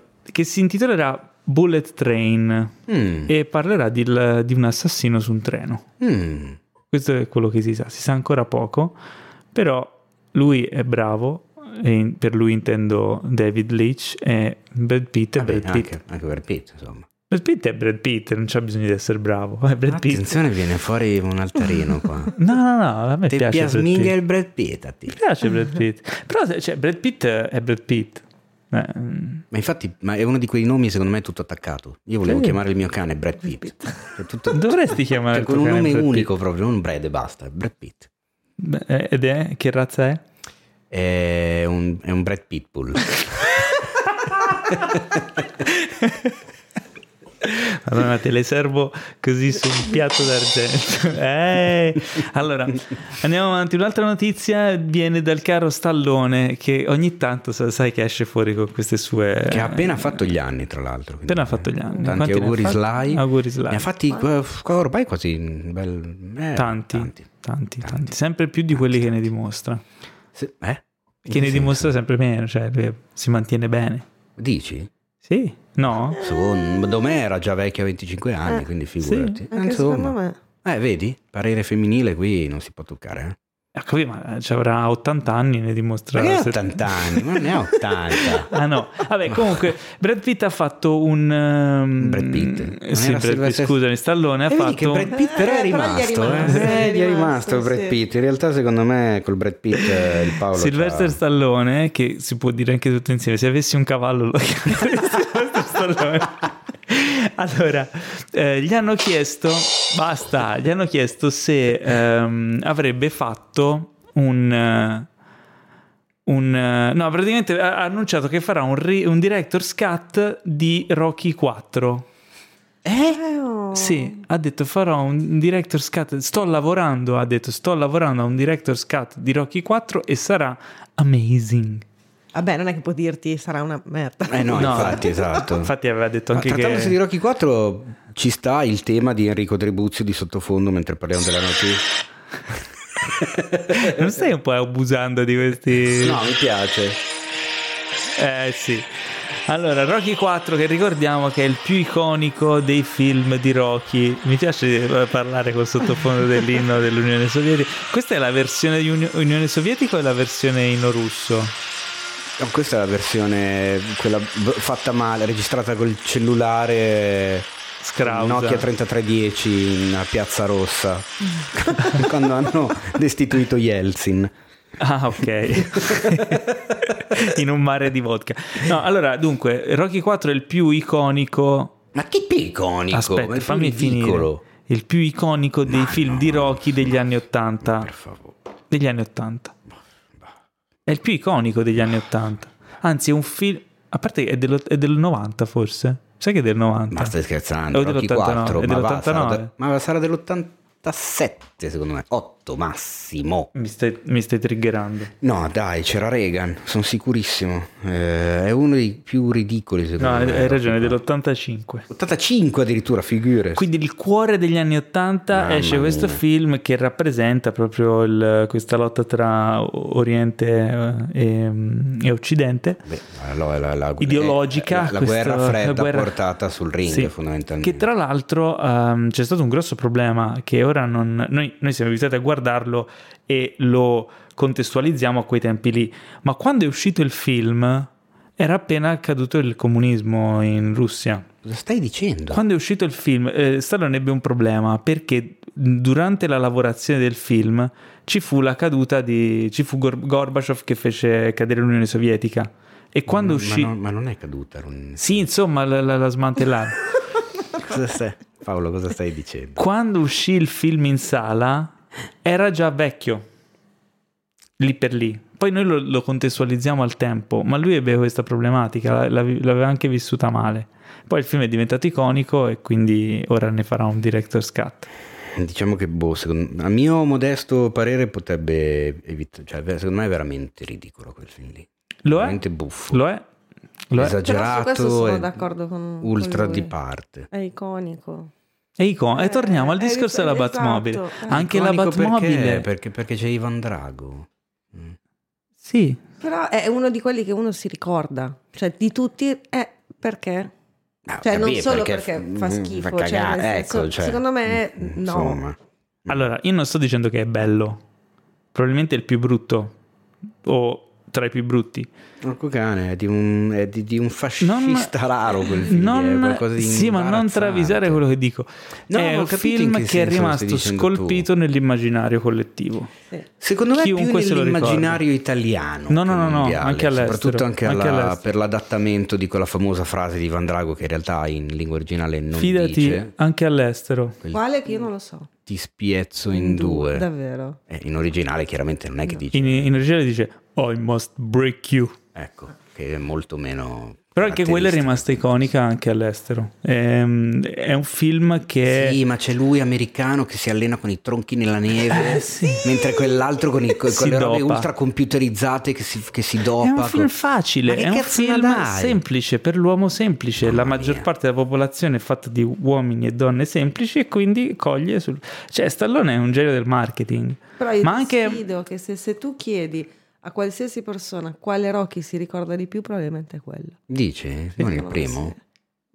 Il, il primo è imbattibile, però secondo me ha ragione Nadia, secondo me si ricorda la massa di più il 4 del primo. Mm. A parte che è stato replicato in tv tipo a nastro. E poi è quel film che eh, è tagliato con l'accetta, come dicevi te, è proprio cane. è Col, ipersemplice. col discorso finale. Eh, Come fa il mega discorso retorico. Perché se io posso cambiare. Vedi che te lo ricordi. Voi potete cambiare. Allora tutto il mondo può cambiare. se, se te lo ricordi c'è un motivo, no? E vabbè, sì. Però cosa... Eh vabbè, cosa, cosa ci potrà mai essere in questo Director's Cut che non c'era nel... Secondo me altri allenamenti con i tronchi nella neve. La nuova sequenza rimontata dell'allenamento, questa volta dura 25 Mezz'ora. minuti. Non lo so, cioè, perché alla fine è un film perfetto, cioè, per- com'era è perfetto così com'è. Anzi, diretto scat io taglierei tutta la parte col robottino di- che gli regalano a Poli, ti ricordi? Rimosso completamente. Emilio. No, allora, cioè, vabbè, il mio giudizio su questo film è fallato dal fatto che non mi ricordavo questo particolare. Il film Eh, originale- Penso ancora peggio adesso. Oddio, ma era nel 4? Eh sì, era nel 4. Eh sì, Director's Cut del film dura 20 minuti in meno. Eh, beh, può essere un'idea. No, secondo me invece ci sono tutte le scene tagliate col robottino. Spero di no. Tra Non l'altro, quel male. robottino, lo stesso robottino, si vede anche in un altro film. E era una roba che c'era all'epoca in giro. Non mi ricordo ora che film era. Sarà stato product placement di quelli violenti. Sì, può essere. Comunque, eh, beh, Vabbè, questa era una notizia un po'. Di. Rocky 4. No. no, ok. E poi abbiamo un'altra notizia invece che Ma uscirà riguarda. al cinema. Cioè, Eh? che, che fine fa poi questa Ma penso cosa? che lo, lo venderà ai suoi amici. Non lo so. No, anche perché poi uno dice dell'85, neanche dici, sai, i 40 anni del film, no? No, Eh, secondo me si è reso conto che eh, è un film iconico che tutti amano, lo faccio riuscire, faccio un po' di soldi. e- Secondo me si è reso conto che non riesce a mollare il personaggio di Balboa. No, È ma tra l'altro è confermato Creed 3, stanno già lavorando insomma alla sceneggiatura, quindi ci sarà un Creed 3 e sono contento perché la, la saga di Creed secondo me merita, quindi tra l'altro il successo di Creed 2 è anche legato al- all'amore per Rocky 4 perché tornano i personaggi di Rocky 4, quindi insomma è il momento forse... Boh, non, non c'è un momento giusto per Propizio. far riuscire Rocky 4, però vabbè. Vabbè. Questa è. L'ultima news riguarda il Festival di Venezia, anzi, come dice Teo, la mostra, No, come dico io, Lo come si dovrebbe dire. Cioè. come, come Teo mi obbliga a dire, Anzi, la, la nomenclatura corretta è Mostra Internazionale di Arte Cinematografica di Venezia. Eh? che si terrà a settembre, sempre che non ci siano eh, novità, eh, e sarà in forma leggermente ridotta. Quindi Per ci venire saranno... incontro alle nostre capacità mentali. No, quella No, era- per così, chiaramente limitare i rischi di contagi e di, insomma, di esposizione. Ci sarà una selezione ridotta di film, ci saranno delle proiez- più proiezioni all'aperto e ci saranno altre modifiche. Almeno quello, questo è quello che è stato annunciato da, da Barbera. E, Più proiezioni all'aperto? sì, Non invidio gli spettatori eh, i giornalisti. Dovranno passare con dei Canadair di Autan perché quella stagione Eh, lì di sera sul Lido è una festa proprio. Però vabbè, mm, sì, insomma, se è per vedremo. fare per la salute va bene. Ma quindi come- quanto dura, scusa? Non si sa, anco- ancora non ci sono dettagli. Prossimamente, tra qualche settimana, verrà, verrà annunciata la selezione. Insomma, ci saranno più novità. Questo è, diciamo, il primo. Prime notizie dal, dal festival è quello che non verrà, non dovrebbe venire annullato. Se- Curiosissimo di vedere la selezione, anche perché quest'anno Venezia Si insomma, becca se, se la, tutte se la può tirare Eh, perché sì. alla fine, il- se vedi, è, l'un- è l'unico festival che rimane in piedi. Inoltre, selezione ridotta, quindi proprio sarà la creme della creme. Speriamo. Sa che. Chi è che potrebbe. Boh, no, non lo so. Beh, Mo- un, un Moretti me lo immagino perché doveva andare Penso a di Cannes, sì. quindi non è, neanche stato, non è neanche stato inserito da Fremont a Cannes. Quindi vabbè. Vabbè, Vedremo. vedremo. Ed è il momento della posta carissima del cuore, Nadia. Uh, Ogni settimana Sì, ma tro- trova i messaggi, te, non ti metti a fare le siglette. Perché ogni settimana noi scegliamo, no, noi in realtà non li scegliamo, noi ascoltiamo i vostri messaggi audio che ci inviate su Instagram at cinefax.it per ehm, ascoltare i vostri problemi amorosi legati al cinema eh, e vi diamo le soluzioni uniche e definitive a tutti i vostri problemi Io d'amore. sono bravissima. E ti abbiamo qui apposta. Allora, come sempre, come prevede il format, eh, che in realtà poi me la sono inventata io questa cosa, però ormai devo tenere fede a quello che mi sono inventato, io non so, Ma come non sai? Non so che Non li hai ascoltati cosa- neanche questa volta. no, ma il format che è fatto così. Ma non è si- fatto. Ti ho detto che li devi. Se poi Ma ci no- mandano. Ma, cioè, no, io ma non io lo mi so. fido dei nostri ascoltatori. Io mi dissocio, Io mi ragazzi. fido e mi fido in questo caso di Maddalena Grillo, che ci manda due bei messaggi per la posta, due belli lunghi, che non so che Oh, cosa... no. no, no, adesso non lo so se siano lunghi o no, non si Questo, capisce. questo è il logo Roica. E che- ma no, perché Ma devi... perché la devi ma povera Maddi! Non è un Matti, insulto, è un sei? aggettivo. Ma non è vero. Allora, Maddalena Grillo ci manda questi messaggi per la posta del cuore, sentiamo che cosa succede. Ciao ragazzi, innanzitutto vi volevo dire che mm, siete bravissimi e vi ascolto sempre. Il vostro podcast mi piace veramente, veramente tanto. Grazie. E mm, niente, vi mando un messaggio Gentile. per la posta del cuore perché mm, sono reduce da una relazione nella quale mm, il mio ex praticamente non poteva sentirmi parlare di cinema, gli dava proprio fastidio. Adesso sto con una nuova persona che sembra ehm, abbastanza propenso nel sopportarmi, però ecco, ho sempre il terrore di esagerare o di sembrare, eh, non lo so, di risultare fastidiosa, anche se so che non posso frenarmi perché comunque è una passione, è una cosa che a me piace. Quindi niente, se avete un consiglio su come sembrare, su come gestirla meglio, ecco.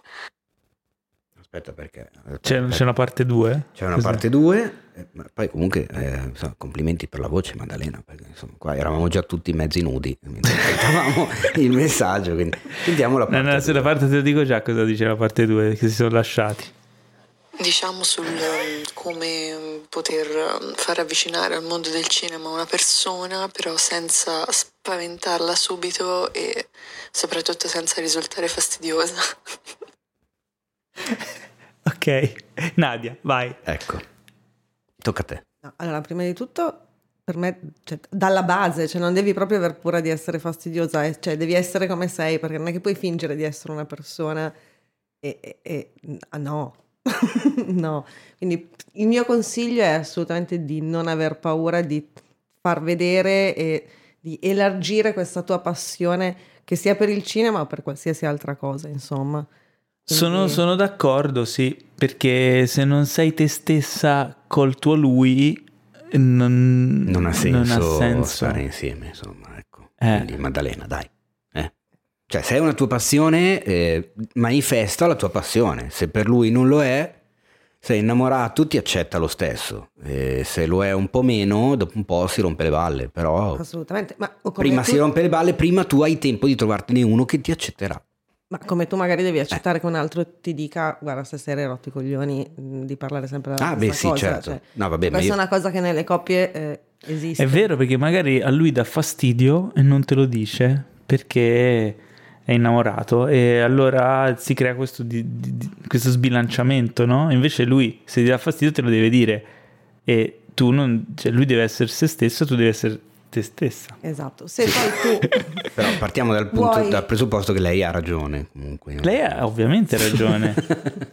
Però se tu vuoi provare a coinvolgerlo, cioè, mh, secondo me, anzi, è bellissimo quando c'è un'altra persona che è appassionata così tanto di qualcosa che, che- che ti coinvolge, Sì. no? Quindi, non so, io è una cosa che trovo interessante. Poi anch'io sono così, cioè quando c'è qualcosa che, che- che mi appassiona, ne parlo mh, 24 ore su 24 e cerco di coinvolgere anche gli altri. Quindi il mio consiglio è quello, il contrario, anzi, proprio di coinvolgerlo sempre di più. Quindi magari fargli vedere i film che ti appassionano di più o mh, anche serie televisive, se, mh, se non è soltanto cinema, e spiegargli il perché. Cioè, quindi fargli vedere, mh, capire il tuo punto di vista, insomma. Questo è il mio consiglio. Se poi un giorno lo vedi lì sul divano, leggi nei suoi occhi una certa noia, allora tu ti avvicini con quella voce sensuale che hai e gli sussurri. e gli sussurri. Eh, questa sono io e se non ti va bene te ne vuoi andare. eh, quindi hai capito. Insomma, hai capito, hai capito. Eh, soluzioni, le soluzioni drastiche di Paolo. Sì, che poi sempre, c'è, c'è, sempre una... Nelle, le nostre soluzioni hanno vari gradi di estremismo. Esatto. Quindi abbiamo un altro messaggio? Abbiamo, certo, abbiamo un altro Stavo messaggio. Il, il messaggio ci arriva da... da, da, da... Ce ne abbiamo un casino di messaggi qua, aiuto, mi sto preoccupando. Eh, ce lo manda Michele Balboni, che su Instagram trovate come Michele Balbo93. E boh, chissà cosa ci racconta, adesso lo scopriamo. Che ansia. Ciao cari omuncoli e omuncole. Oggi vi scrivo, per, eh, vi scrivo vocalmente per eh, un grosso problema che sarà forse una novità per voi, però non esistono solo problemi con le vostre fidanzate e i vostri fidanzati per la posta del cuore, però ecco, noi abbiamo avuto un problema di cuore con il nostro comune. Eh, il nostro ah. comune cosa non, sap- non, sappiamo come reagire a quello insomma, che si sono comportati. Noi abbiamo un cinema in centro storico, siamo a 100 metri dai loro uffici e sapete che il Covid-19 ha colpito veramente in modo importante eh, questa, eh, queste piccole associazioni, noi siamo associazione no profit e, e, insomma noi ci aspettavamo di avere un grosso contributo da parte loro che ci permettesse almeno di fare un cinema estivo e di riaprire momentaneamente. Eh, purtroppo questo non è successo, anzi ci ha... Ci, ci ha? Ci ha? Suspense. Anzi ci hanno sostituito proprio con eh, un, eh, un multisala della, lì fuori in centro storico, fuori, fu, completamente fuori dal centro storico e immagino che ci siano degli accordi commerciali, quello che volete, ecco, però eh, non, non, ci è sembrato, noi siamo, richiamiamo tanta gente, siamo conosciuti, ci chiamiamo Cinema Teatro Don Zucchini di Cento Ferrara e aspettavamo più considerazioni anche perché la nostra, la nostra, comunità dopo ha chiesto ma come mai non fate un cinema? Perché non avete ancora organizzato niente? E beh, per forza ci hanno cacciato fuori calci nel culo quindi ecco ma voi se vi trovaste in questa situazione ok grazie che abbiamo adesso faremo il cinema estivo comunque ma grazie a un altro comune che comunque è fuori da, da quello che era ma, era il nostro obiettivo essere nel nostro centro storico, ma voi come vi comportereste con un comune del genere? Li mandereste a... E qui si è interrotto e non sapremo mai dove li dovrebbe mandare. Esatto. Ma allora, intanto complimenti per questo uso, diciamo, libertino esatto. e fantasioso della posta del cuore. Vedi, evidentemente c'è, c'è un amore dietro quello che, che fanno, il cinema Zucchini e chiaramente vi facciamo i nostri auguri, eh, anche perché insomma questa situazione post-Covid sta insomma ha danneggiato moltissimi come voi e sta insomma mettendo in ginocchio molte realtà come la vostra. Quindi il nostro invito più che altro è al pubblico più che al comune, perché è il pubblico che decide le sorti di ogni attività e, e, al pubblico, specialmente quelli della zona di Ferrara, diciamo di stare attenti, venire a vedere i vostri eventi, le vostre proiezioni e quello che realizzerete, insomma, e così come il pubblico in ogni altra città o piccolo centro, perché insomma i cinema stanno riaprendo e hanno bisogno più che mai del vostro supporto, no? Direi anche perché di questi giorni il problema che ha colpito un po' tutte le arene estive, a partire dal Cinema America, i ragazzi del Cinema America a Roma, la Guarimba Film Festival, tutti i cacchi che ne sono derivati che stanno affrontando con eh, tutti i problemi legati alla distribuzione, i film che non arrivano, non hanno la possibilità di fare le proiezioni estive, eccetera, eccetera. Quindi oltre ai problemi che sono derivati dal fatto della chiusura obbligatoria delle sale per tot mesi, c'è da affrontare anche tutto il post che sembra non essere assolutamente qualcosa di semplice e di facile. Quindi come mi comporterei io al posto loro? Manderei un messaggio vocale a cinefx.it eh, per dire il mio problema, ma che è esattamente quello che ha fatto lui, quindi diciamo che è perfetto. Quindi dalla prossima puntata saranno selezionate. allora, il posto del cuore finisce qui o abbiamo un ultimo messaggio di Dai. cuore e non eh, di, di rottamenti? no, comunque a parte gli scherzi ci fa piacere sicuramente supportare eh, queste realtà. Eh, Io ho una cosa da aggiungere. vai. Magari è una cavolata, però se il, loro appunto erano un'organizzazione no profit e c'è questo cinema in centro, non potrebbero organizzare una specie di raccolta firme proprio del- all'interno della città per far richiedere al comune di riaprire il cinema? Potrebbe essere un, un modo, non, non ne ho idea, però vabbè, ci gliela sono tanti lì, modi. so, eh. O il, o il crowdfunding, ci sono tante attività che si possono realizzare, insomma, per coinvolgere la comunità locale. Teo, abbiamo altri, trovato altri messaggi o passiamo Eh, oltre? No, non ne, non ne sto trovando, sto avendo anche an- anzi qualche problema a trovare me stesso in questo momento, quindi direi che possiamo... Allora, passiamo oltre, ragazzi. Momento dei trailer. Abbiamo. Ah, eh, il momento dei trailer, aspetta che ho la sigla dei trailer. Oh no, ti prego, ancora, un'altra volta. Trailer. Ma è quella di prima. No? Ah no, questa è quella dell'Anica. Anica Flash. Certo, scusa. Eh, Anica Flash, vabbè. Allora abbiamo sei trailer ragazzi. Il primo è un film eh, con eh, Seth Rogen eh, Ah, fantastico. prodotto per HBO Max, quindi penso che arriverà direttamente su Sky da sì, noi. penso di sì per gli accordi. Eh. Ah, tra l'altro, scusami, ma colgo, la- colgo il, cetriolino al balzo, visto che è il titolo del film, per rispondere a una marea di domande che mi stanno facendo ultimamente. Ma Sono le domande che vanno a, così, a ondate. C'è stata la- l'onda lunga di The Lighthouse che mi ha seguito per un annetto, adesso è tipo un mese che la gente mi chiede dove potrà vedere la roba di HBO Max in Italia. Su Sky, perché fino al 2024 c'è attivo questo accordo tra Sky ed HBO. Quindi, Eh, ma attento perché l'accordo è con HBO, ma HBO, Max non è solo HBO, è HBO e Warner e ci sono dei tipo per esempio questo prodotto qui non è un prodotto HBO che va su HBO, è un prodotto HBO Max, quindi non è de- cioè, Ah, allora, è molto probabile potrebbe? Mm, ma non è sicuro. esserci. Però la Warner è su Sky. Se, tu- Se tutta la tutta Warner è serie- su Sky, allora è molto Eh, probabile. vedi. No, diciamo che prima di quella data è anche improbabile il fatto che arrivi HBO Max da noi. Tutto qua. No, eh sì, ma secondo me Ma non, secondo me non, arriva arriverà. neanche dopo. Non arriverà. Esatto. Su- Come non arriverà Peacock. Vabbè, su quello ce ne possiamo fare una Peacock. ragione. Eh, allora, il, eh, il film si chiama An American Pickle, Eh, ok? Che, che vuol dire un cetriolino, o un, anzi, un- sì, un cetriolino sottaceto americano. Detto che probabilmente sarà il titolo italiano. ma no. L'uomo cetriolino, l'uomo Ma no. sottaceto. Ma che lo lasci in un American Pickle, scusa. No, perché poi in Italia sembra che è piccolo, non si capisce. Invece fai un, un cetrio, un- anzi, un, un- l'uomo sottaceto. L'uomo sotto... Mm, Ti piace sottaceto? l'uomo sottaceto? Le avventure dell'uomo sottaceto. così no. No, così non mi piace. Oppure cent'anni dopo. No, così perdi di quei... tutta la...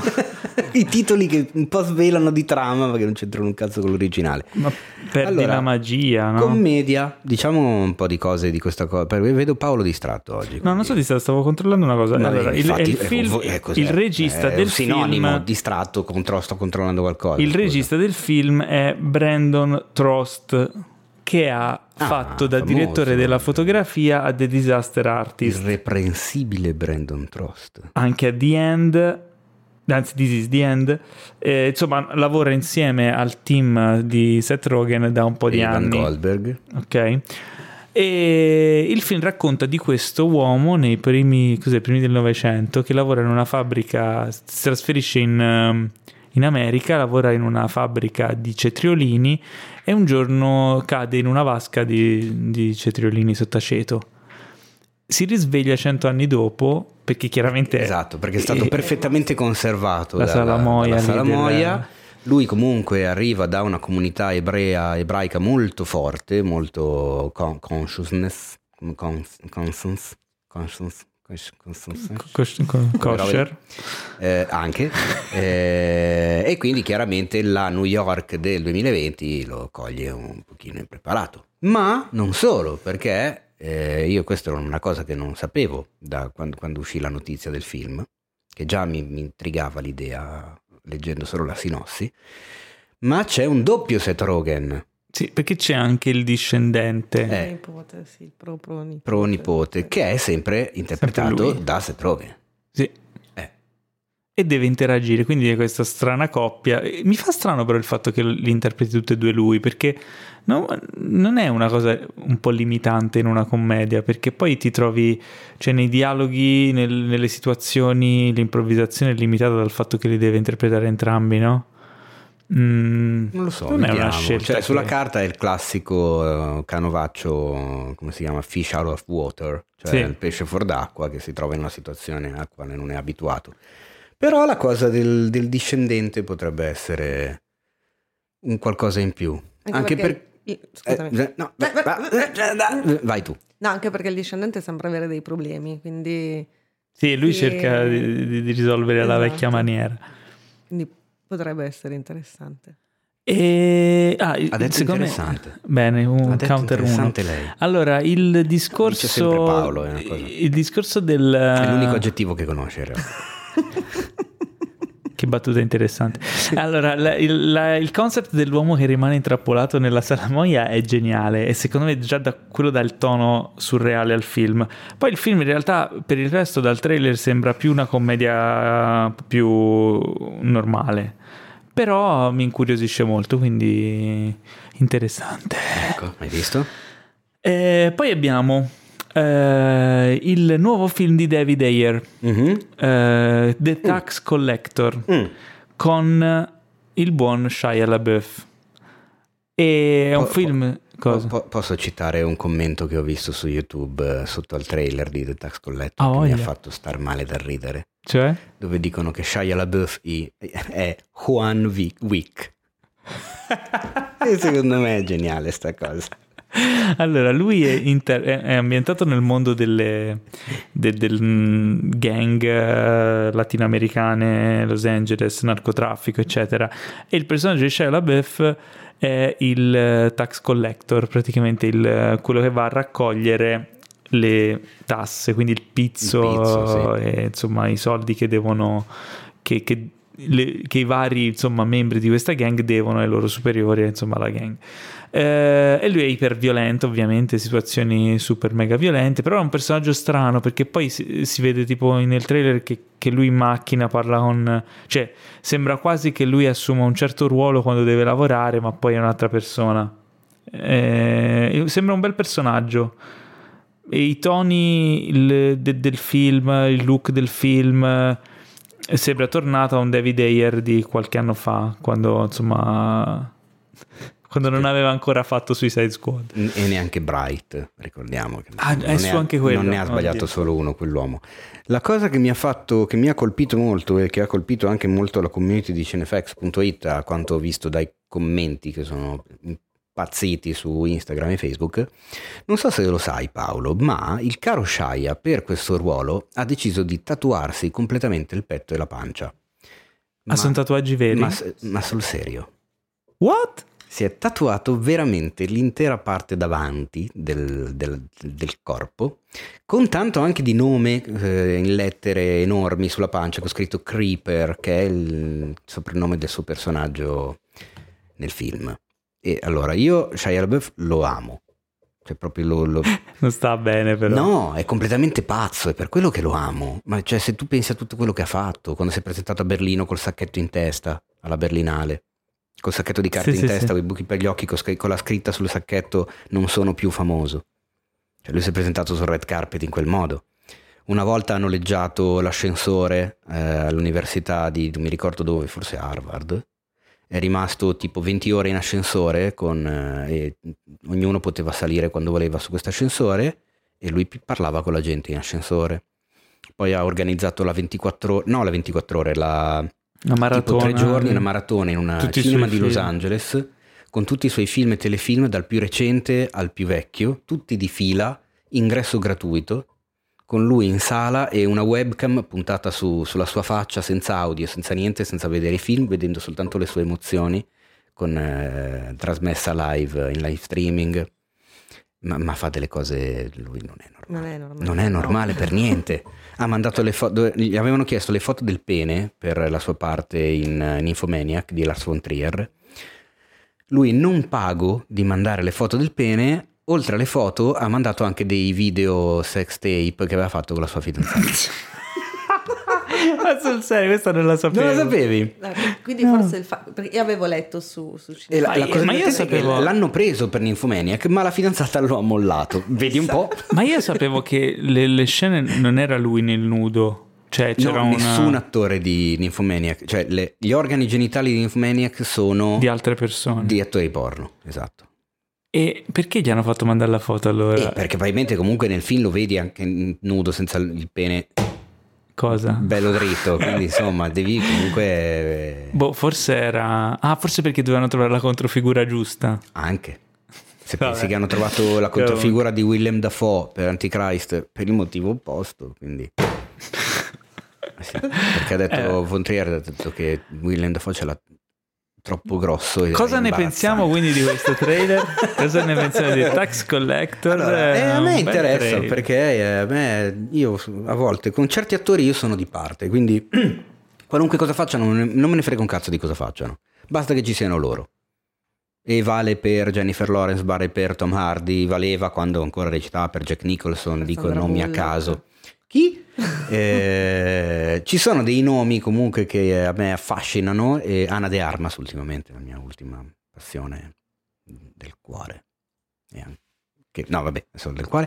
Eh, beh, dico nomi a caso, adesso non mi vengono in mente tutti, però Shia è uno di quelli, ma perché proprio è completamente fuori, secondo me, antidivo, gliene frega una minchia, fa, ha una carriera stranissima se ci pensate.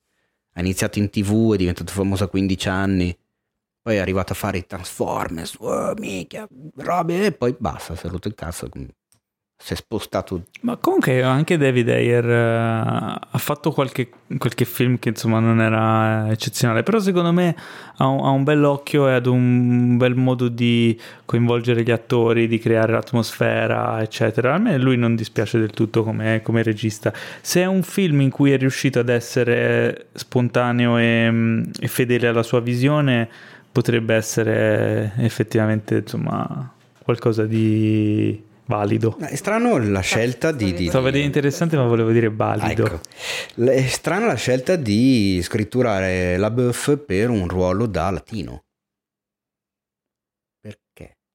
Ma non è latino lui. E come no? Sì, Eh no, gli altri sì, ma lui no. Beh, cazzo, lui parla, c'ha, c'ha un accento fortissimo comunque. Eh, ma lui è Creeper. Eh? È G per Creeper. Gli altri hanno... Ma non lo so, magari non è detto che sia latino. Cioè, chiaramente lui è ebreo. Cioè, c- si vede. Mm. Secondo me è un personaggio ebreo in un mondo del... Non lo so, però, im- immagino. Mm. Non, non lo so. Non so, io vi dico la verità, ho visto il trailer, non mi ha entusiasmato Mm. Mm. eh, tantissimo, però adesso che ho sentito parlare Teino Mm. mi hai fatto venire voglia di vederlo, vedi? Giusto così. Così, sì. Sì, il trailer non è che mi abbia fatto, detto molto neanche a me, c'è un sacco di sparatorie, un sacco di discorsi in macchina, cioè, cose, Sì, mm, cose a caso. eh, Mm.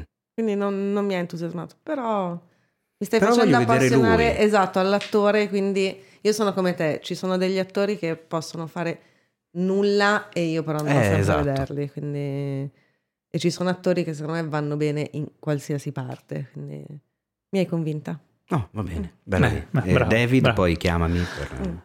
E a proposito di trailer l'Iban, che non dicono nulla, abbiamo Cursed. Ah, madonna. dal 17 luglio su Netflix, che è una serie che racconta di quest- è ambientata nel mondo di Re Artù, la tavola rotonda, eccetera. Personaggio femminile che, un che- che trova la, la- la Esca- Excalibur, ehm, Es- esfan- la magia. Poi arrivano anche i- Escalimur. Es- ci sono gli, Excalibur, gli imbecille. inqui- gli inquisitori. Cosa, cosa Sì, c'è? ci sono le streghe, gli inquisitori e uno che non Che non si capisce, non si capisce. magia, Sì, brutto.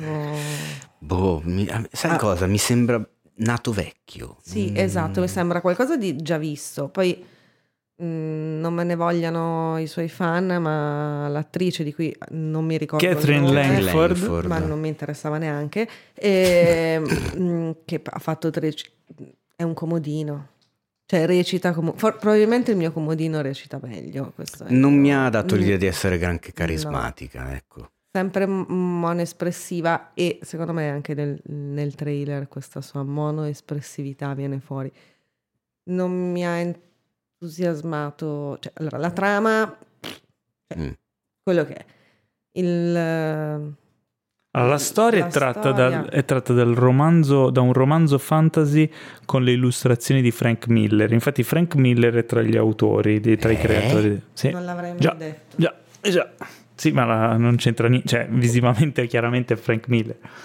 Sì, Eh, ma Frank Miller io so che ha visto il pilota della serie e ha detto, non si riesce a capire un cazzo! quindi secondo me non era molto contento. No, a livello visivo comunque non... Dal trailer, poi non si può mai giudicare No, certo, è dalla vero. copertina, però dal trailer non mi ha... Non mi ha entusiasmata. insomma. Diciamo che non è che non, non l'aspetto così tanto. Mentre invece mi sto dimenticando di vedere la suora guerriera, quella che Eh, come? secondo me non ho ancora visto? visto. No, sai perché? Perché mi è ripresa la mi sono no, non l'ho ancora visto. Bravo, hai fatto bene.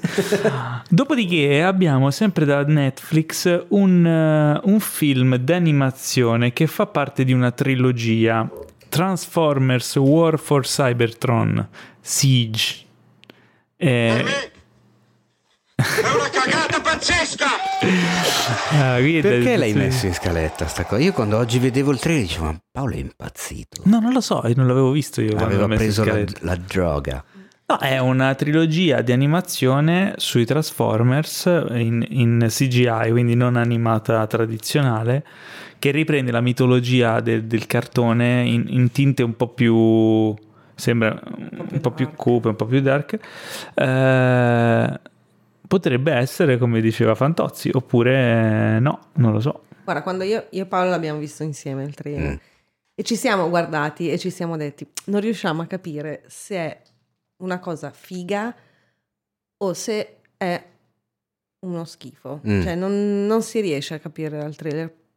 È un po', sì. È ambiguo. Mm. Magari può essere una roba pazzesca oppure no. Quindi la prima puntata è da vedere. Mm.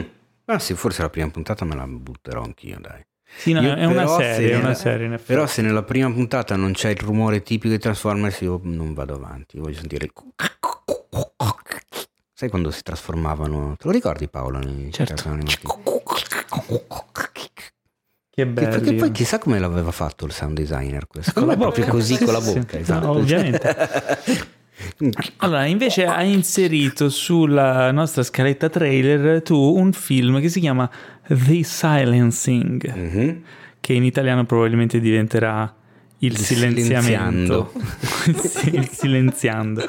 Con il buon vecchio Nikolai Coster-Waldau, eh, un film crime, crime, Beh, è un thrillerone secondo me. Thriller, thrillerone sì. con i boschi, le frecce, questo assassino Sembra strano. quasi un film di vendetta. Mm, Sì. Anche.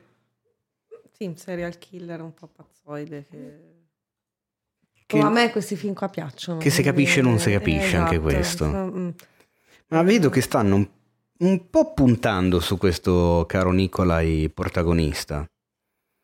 E secondo me lui è in gamba. Eh, deve forse boh, imparare a scegliersi meglio i ruoli? Non, non- non lo so. Sì, concordo. con Io te. ultimamente ho visto quella grandissima e profondissima delusione che è Domino di Brian De Palma. Mi viene da piangere a dirlo, ma il film proprio non funziona, però lui qualcosa ce l'ha, che per chi non lo conoscesse di nome ricordiamo è il caro Jamie Lannister di Game of Thrones. Sì, e nel film c'è anche Annabelle Wallis che interpreta la sceriffa di questo. Che è Annabelle Wallis. Annabelle Wallis ha fatto diversi film. Ah, vuoi, vuoi la filmografia di Annabelle No, Wallis? vabbè, l'hai detto tutto con questa sicumera. È la- è la co- Nel film c'è anche Annabelle Wallis. È la Eh. coprotagonista de- del film. Eh, ho ha capito, fatto, ma uno ha fatto solito- La mummia con, con Tom Cruise, ha fatto Ah, beh, eh, cazzo. King Arthur, ha fatto Uh. Annabelle. Uh, ha fatto Mine, ha fatto anche Mine. Vabbè, insomma, eh, è che... Io la, la, puntata prossima te lo sequestro per caso.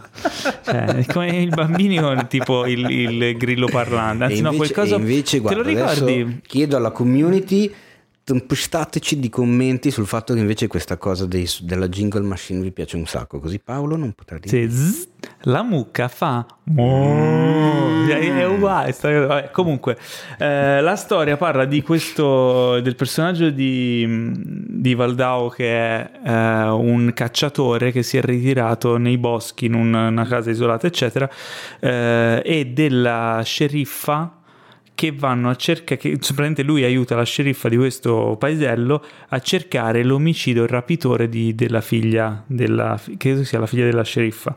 E quindi si, si inoltra nei boschi alla insomma, in questa sorta di caccia all'uomo.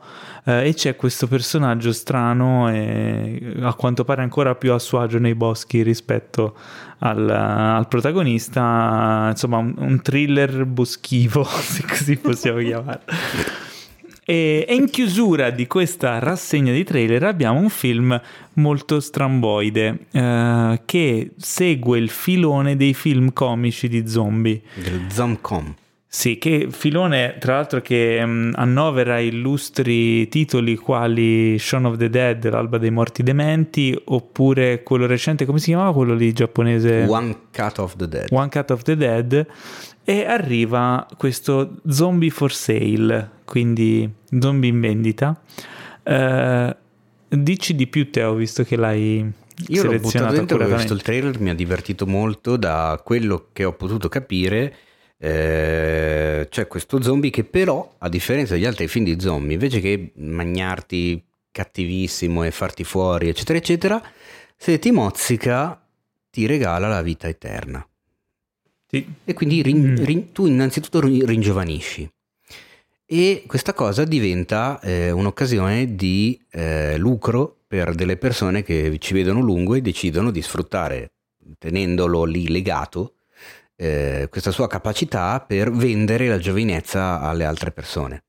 Che è un twist abbastanza buffo per È un tipo film uno di zombie cioè, difettoso. es- esatto, cioè. Eh, ma poi nel, tra- Vabbè, Eh, poi nel trailer... Sì, chiaramente qualcosa va storto. Eh sì, certo. Ma il film è un film sudcoreano, quindi già c'è questa atmosfera questo- di questo paesello un po'... un po' Memories of Murder. Sì, insomma, un po' isolato, eccetera, un po', ru- un po' rurale, no? Eh, personaggi stramboidi, questo tono... eh, non è neanche demenziale, è un No. più una commedia dell'assurdo, una commedia grottesca che potrebbe funzionare. Cioè, non è, il- non è tipo One Cut of the Dead che era super demenziale. Questo è più. È un altro tipo di commedia, però sembra, sembra carino, sembra insomma Sembra ispirato. carino e diciamo che se- secondo me è anche mm, un peccato, vabbè, al di là della questione generale ovvia, ma tutto questo casino dovuto a questa cazzo di pandemia di quest'anno ha secondo me tagliato le gambe alla wave che stava per arrivare grazie a Parasite del una sorta di rivincita del cinema orientale coreano che quest'anno poteva avere un bel rilancio, un bel lancio perché ci sono un sacco di autori da scoprire, un sacco di, di- di- di film da, da- da- da vedere e da amare che arrivano da quella parte di mondo che di solito per un po' di ritrosia, un po' di... di- di- di- boh, così, Distanza anche culturale. Esatto, non, non ci, si, non ci si mette mai a vederli. Mentre invece Parasite, eh, il fatto che era ritornato, che era finalmente arrivato anche in Italia al cinema Memories of Murder, sempre di Bong Joon-ho, poteva aiutare questa cosa qua. Infatti ne stanno comunque arrivando di trailer da quella parte di mondo. Il problema è che però appunto i cinema sono chiusi, quindi Eh, se la sono presa un po' in saccoccia. distribuzione digitale. Non si sa se tra l'altro si spera che arriverà questo qui da noi, insomma. Che in originale si chiama? Che in originale si chiama eh, Gimyohan Gajok. No, pronuncialo meglio. Come? Meglio di così. Eh sì. Gimyohan Ga- Gajok. No, Gajok. eh, no, Gajok. Ma no, Paolo, non è cinese, quindi non si legge in quel modo il sudcoreano. E come si legge? Allora, eh, aspetta, rileggilo un attimo. Gimyohan Gajok. Ok, così è come è scritto. Mm. Mentre invece la pronuncia è The Danish Girl. Ti odio. Tu dici, ma che cazzo? Ok, allora ragazzi, finalmente, allora, in realtà questa puntata era per riempire un po' il tempo, ma in realtà tutti noi volevamo soltanto parlare di una cosa, e cioè Hamilton. Ah. Perché questa puntata è dedicata, oltre che al maestro Morricone, a Hamilton, quindi è una puntata dedicata alla musica, oltre che anche alla- all'inno russo. Eh, Hamilton non è un film, ma è un film perché è stato, perché alla fine si può considerare un film, è stato ehm, registrato a teatro ed è uscito su Disney Plus. Hamilton, quello che è il musical più premiato, più eh, visto, acclamato e Apprezzato. agognato anche perché insomma sold out, eh, Applaudito. applaudito, ammaliato, ascoltato, Ammirato. ammirato, tutte con la. Esatto. Eh, da anni volevo vederlo a teatro e non solo io, credo anche Nadia, eh, non so se anche tu, ne avevamo parlato anche negli scorsi, scorsi mesi, finalmente l'abbiamo visto, l'abbiamo visto in televisione però, grazie ad una, proiez- ad una registrazione molto particolare di quello che è il musical a teatro perché è stato fatto un lavoro mi sono andato un po' a, a spulciare come è stato girato. Praticamente è stato girato nell'arco di due giornate di eh, spettacolo eh, giornate in cui c'era il pubblico nel teatro piazzando eh, mi pare 14 camere eh, nascoste in vari punti, tipo dietro tendaggi, eh, nascoste in modo che il pubblico non le vedesse. Eh, questo per tutte le eh, rappresentazioni che sono state fatte in due giorni, quindi penso due al giorno. Nelle pause tra una rappresentazione e l'altra, invece registravano con l'estetica, gli operatori sul palco, alcune delle canzoni di cui il regista voleva fare delle inquadrature particolari da aggiungere. Quindi quello che vedete nel, insomma, su, su Disney Plus quando vedete Hamilton è- sono pezzi di varie rappresentazioni poi montate insieme e l'effetto cioè, di tutto questo secondo me è eccezionale. Strepitoso. Sì, perché riesce a, a farti vedere quello che è il musical. Chiaramente non è la stessa cosa dell'esperienza a teatro, infatti penso tutti noi vorremmo rivederlo a teatro, però riesce a trasmettere le emozioni ed avere una- un impatto visivo bello, insomma, funzionale alla storia, funzionale alla rappresentazione teatrale, che non nasconde il fatto che sia teatro mai, quindi lo vedi che è teatro e lo esalta, penso. E inoltre ci sono due o tre movimenti camera studiati, eccetera, che sono secondo me bellissimi. Cioè, Sì, ma al di là di quello sono tutti sono uno più bravo dell'altro. Ah, questo sì, quello, ah, diciamo quello che ho detto finora era la parte tecnica di come è stato portato su schermo TV, qualcosa che di TV non ha niente, no? Eh, poi dal lato artistico, ecco, ora eh, apriamo le dighe, ragazzi, chi vuol partire? Cioè, Nadia, mm, Sì.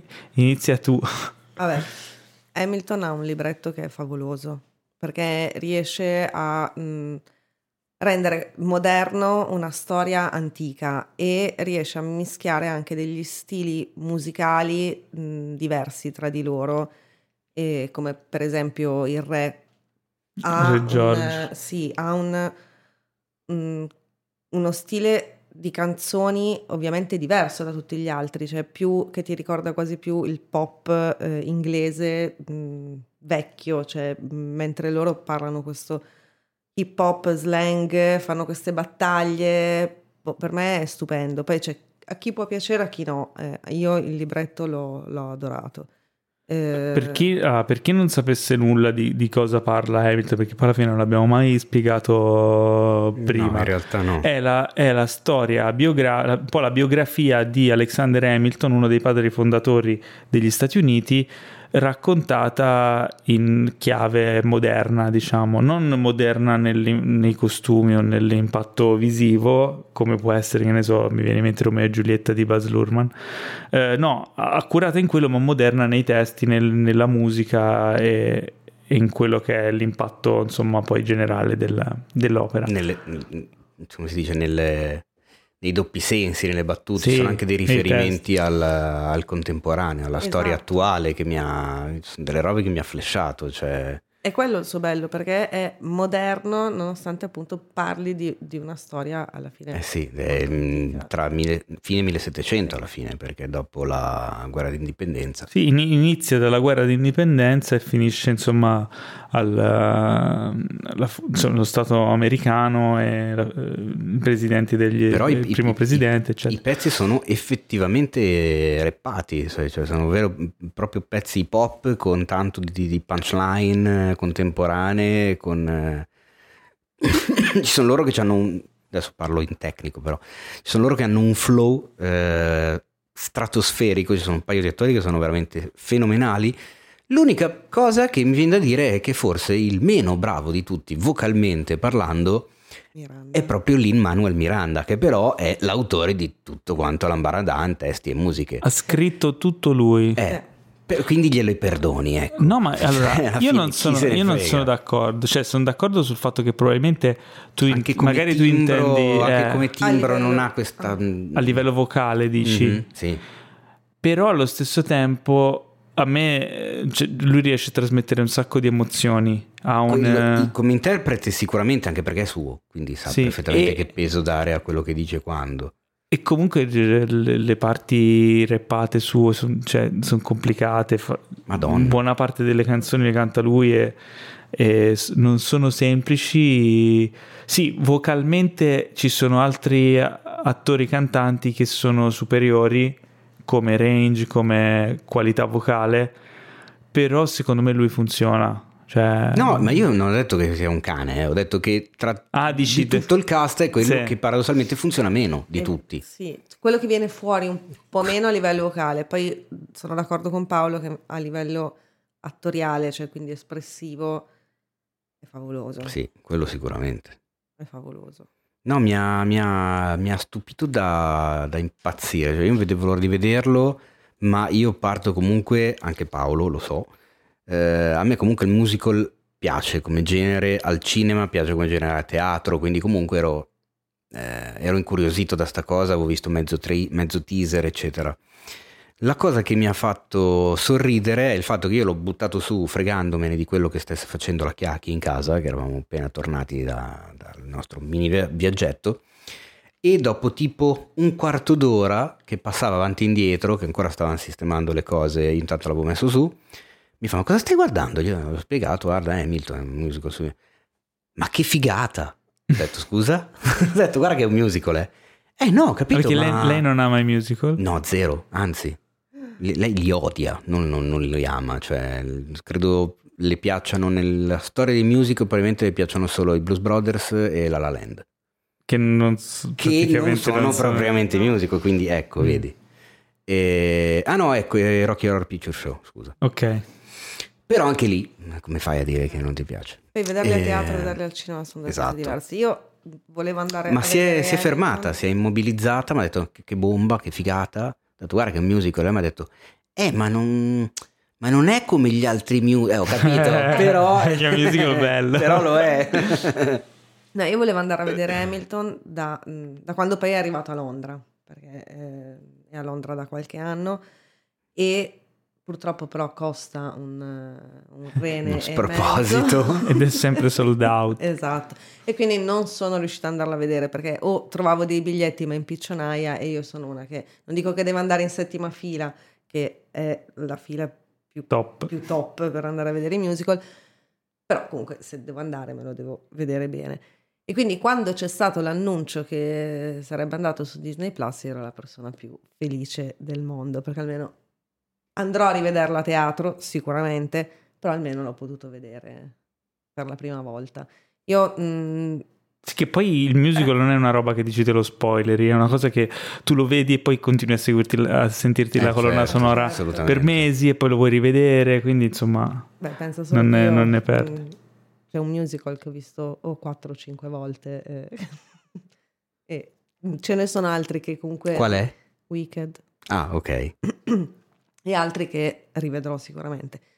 E, e Hamilton è uno dei, dei musical che andrò a vedere il prima possibile. E poi mi ha, mi ha- mi ha piacevolmente colpito il fatto che sia pregno di parole, cioè proprio i testi dei pezzi ti raccontano tantissimo, cioè caratterizzano tantissimo i personaggi, ti raccontano molto bene la situazione, cioè io comunque era un pezzo di storia americana che noi a scuola non studiamo No. e che raramente poi si, si riprende in mano dopo perché chi che te frega alla fine di quel Ma poi tra l'altro il- il parentesi. personaggio di Hamilton è anche uno di quelli più in ombra. Meno- no, sì, assolutamente. storia. In realtà viene, viene fuori bene tutto, viene fuori il, il ruolo della Fayette, viene fuori il ruolo del, che era un nome che magari avevi già sentito, Di eh, Jefferson. di Jefferson. Che sono interpretati dallo stesso attore, tra l'altro.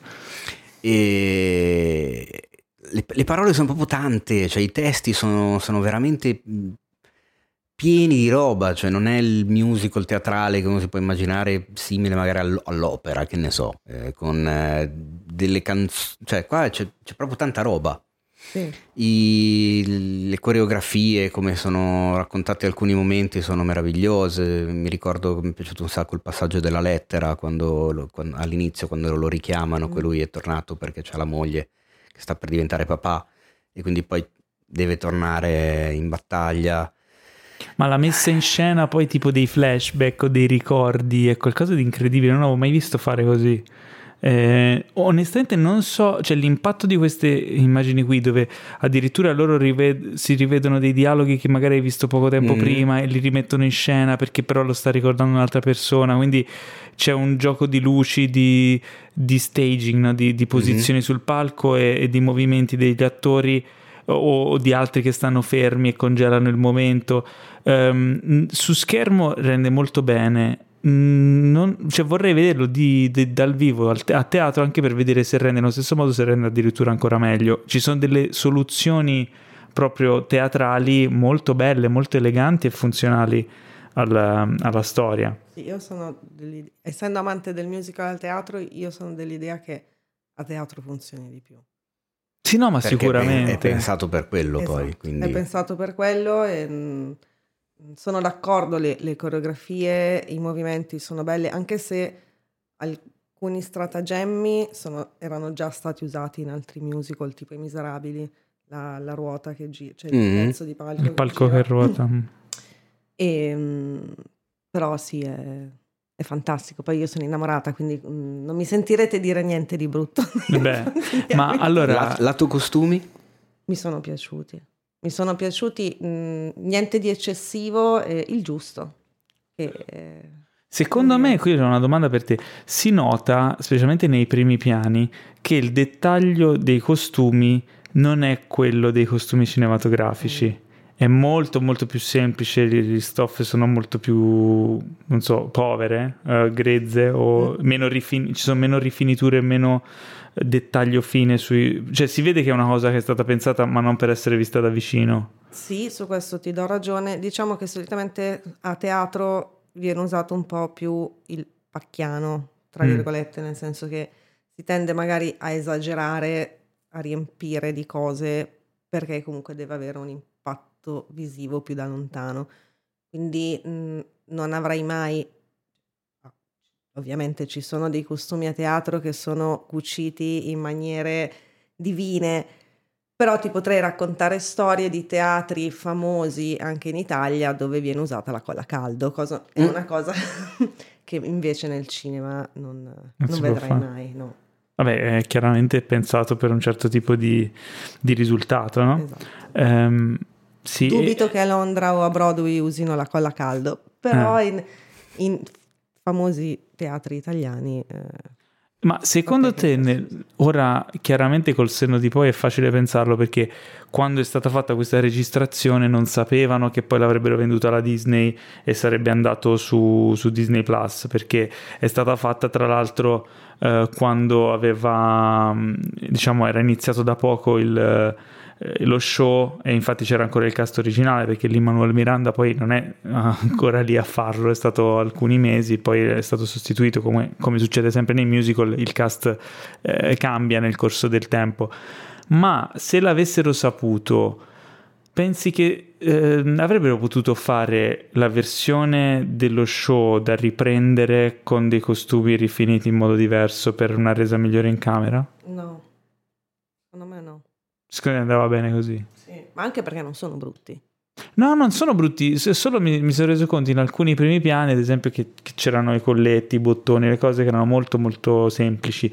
Non che fossero brutti, però non è quello a cui siamo abituati quando vediamo un film, no? Eh, ma allora, diciamo che non è una particolarità del teatro del musical avere i costumi semplici o meno rifiniti, anzi, perché ti potrei fare dei nomi di musical Sì, sì, no, so. dei costumi che sono forse anche migliori di quelli del cinema. Credo che sia stata proprio una scelta stilistica. Mm. Cioè, la semplicità loro, secondo me, fa parte proprio della costruzione del, del personaggio, cioè come loro si vestivano, non, non sono appariscenti, nessuno di loro ti spunta, a parte il re, Mhm. ti spunta fuori. È vero. e questo secondo me è- fa proprio parte della scelta stilistica, di- sia del regista che, che del costumista, che ammetto che non so chi sia. E, mm, quindi la reputo proprio una, Una scelta. una scelta, sì. Parlando dei personaggi, visto che hai citato il re, il Mm. re Giorgio, Che interpretato da, da interpretato da ridere Jonathan Groff, che l'hai riconosciuto Teo chi è? La faccia l'avevo già vista, ma Protagonista di chiedi così- Mindhunter. Ah, è Eh, anche, vero. anche prima l'ho detto a Nadia, non se ne era accorta.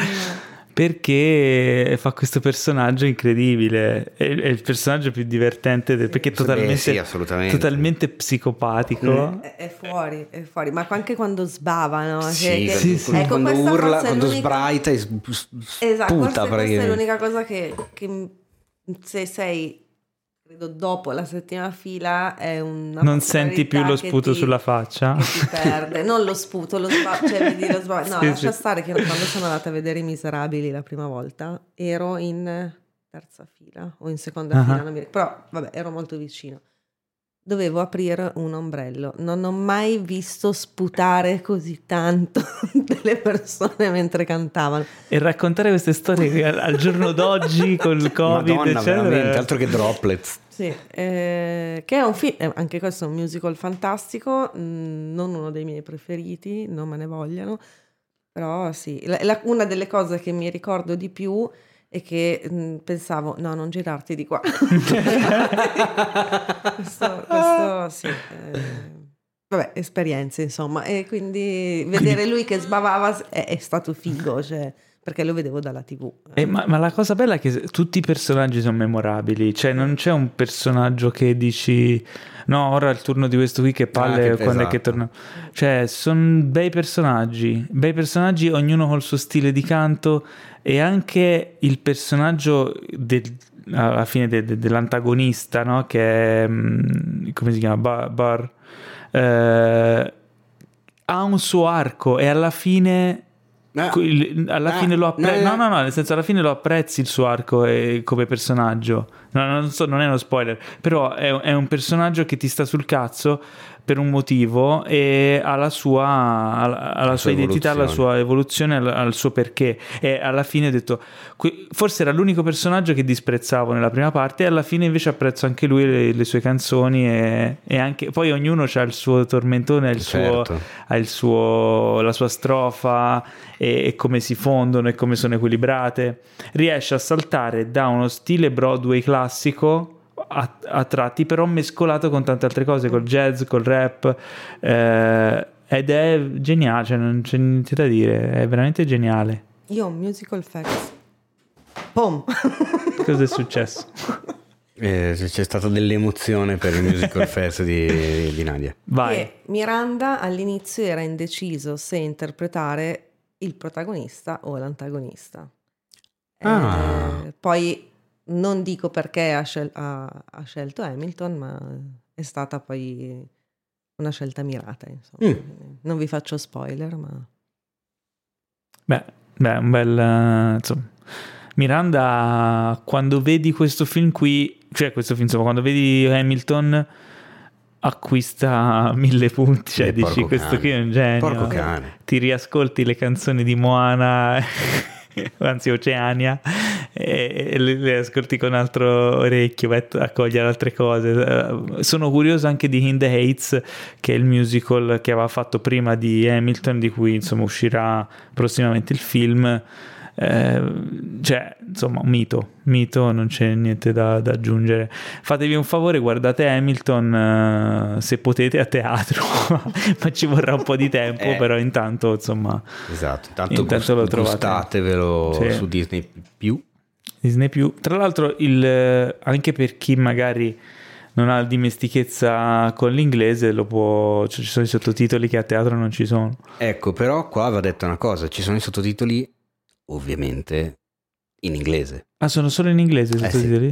Eh sì. eh, non, ci sono, non, ci sono, i sottotitoli italiani. Ah no? E io l'ho scoperto, no, e io l'ho scoperto proprio perché ho iniziato a vederlo, mi sono messo i sottotitoli in inglese perché ho detto voglio capire, cioè, perché va bene cavarsela con l'inglese, però cacchio, uno, quando hanno cominciato a partire, a, all'inizio non avevo neanche messo i sottotitoli.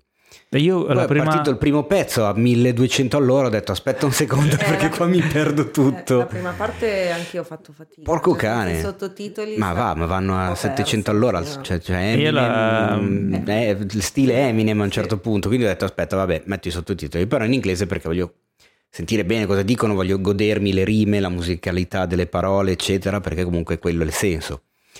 Quando poi c'è stata l'incursione della Chiacchi che ha detto ah ma che figata, ah, ma non è come gli altri musical eccetera, si è fermata un po' a vederlo anche lei.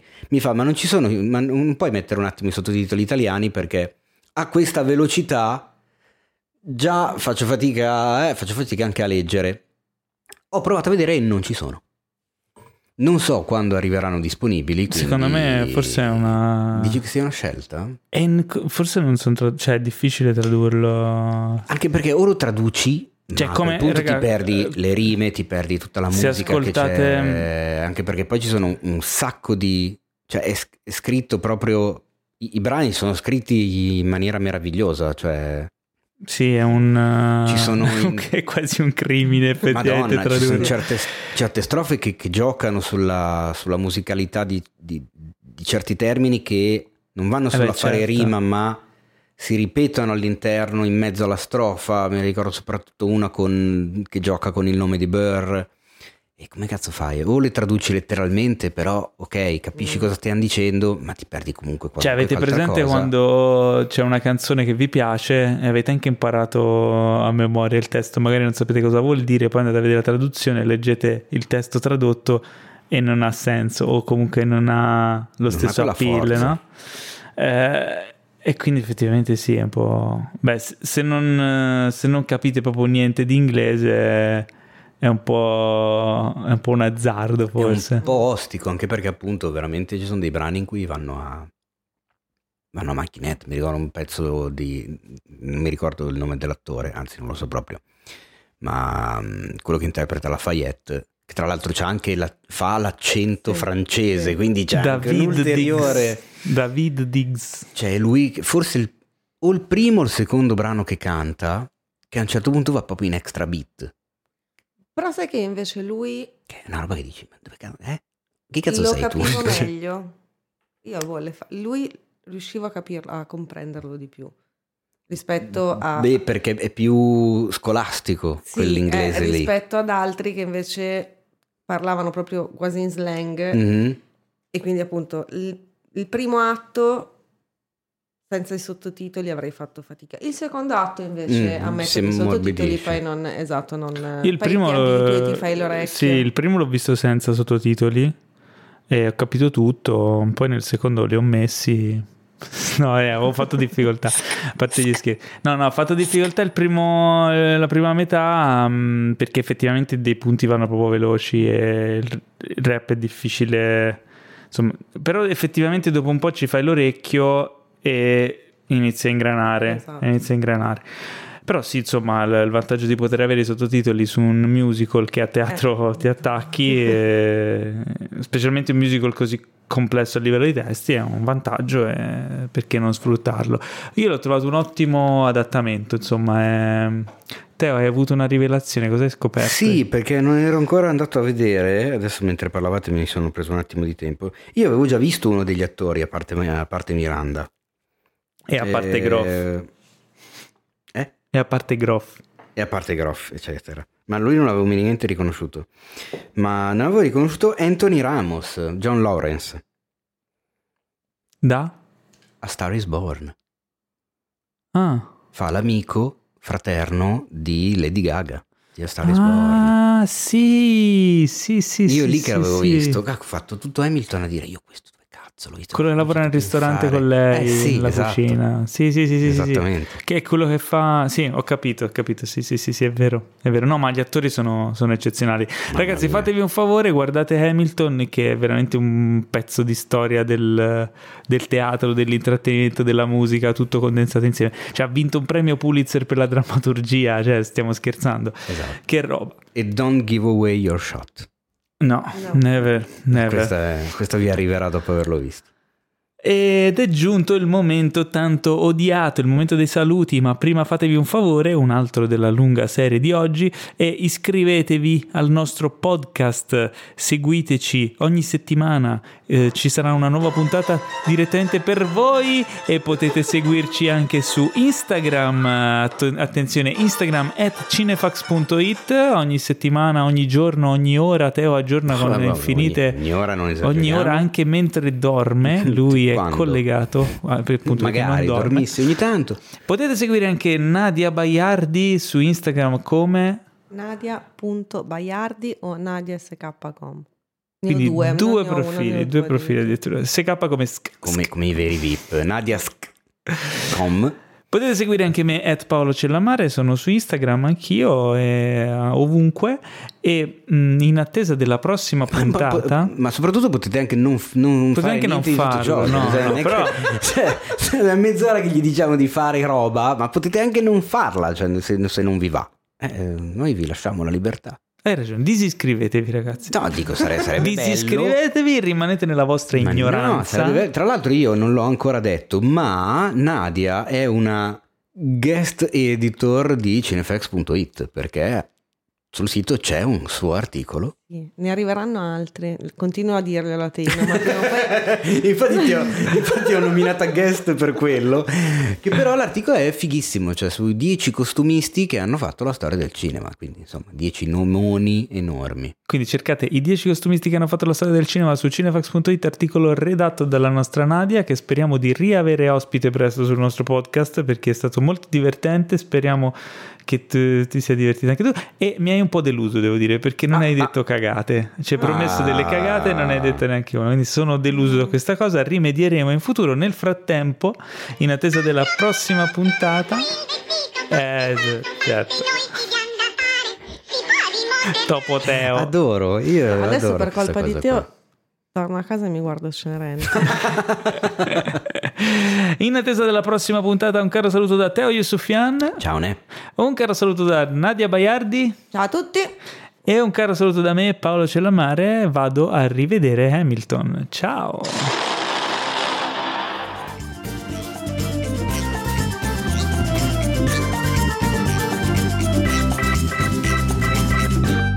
Questo podcast è stato presentato da The Best Blend,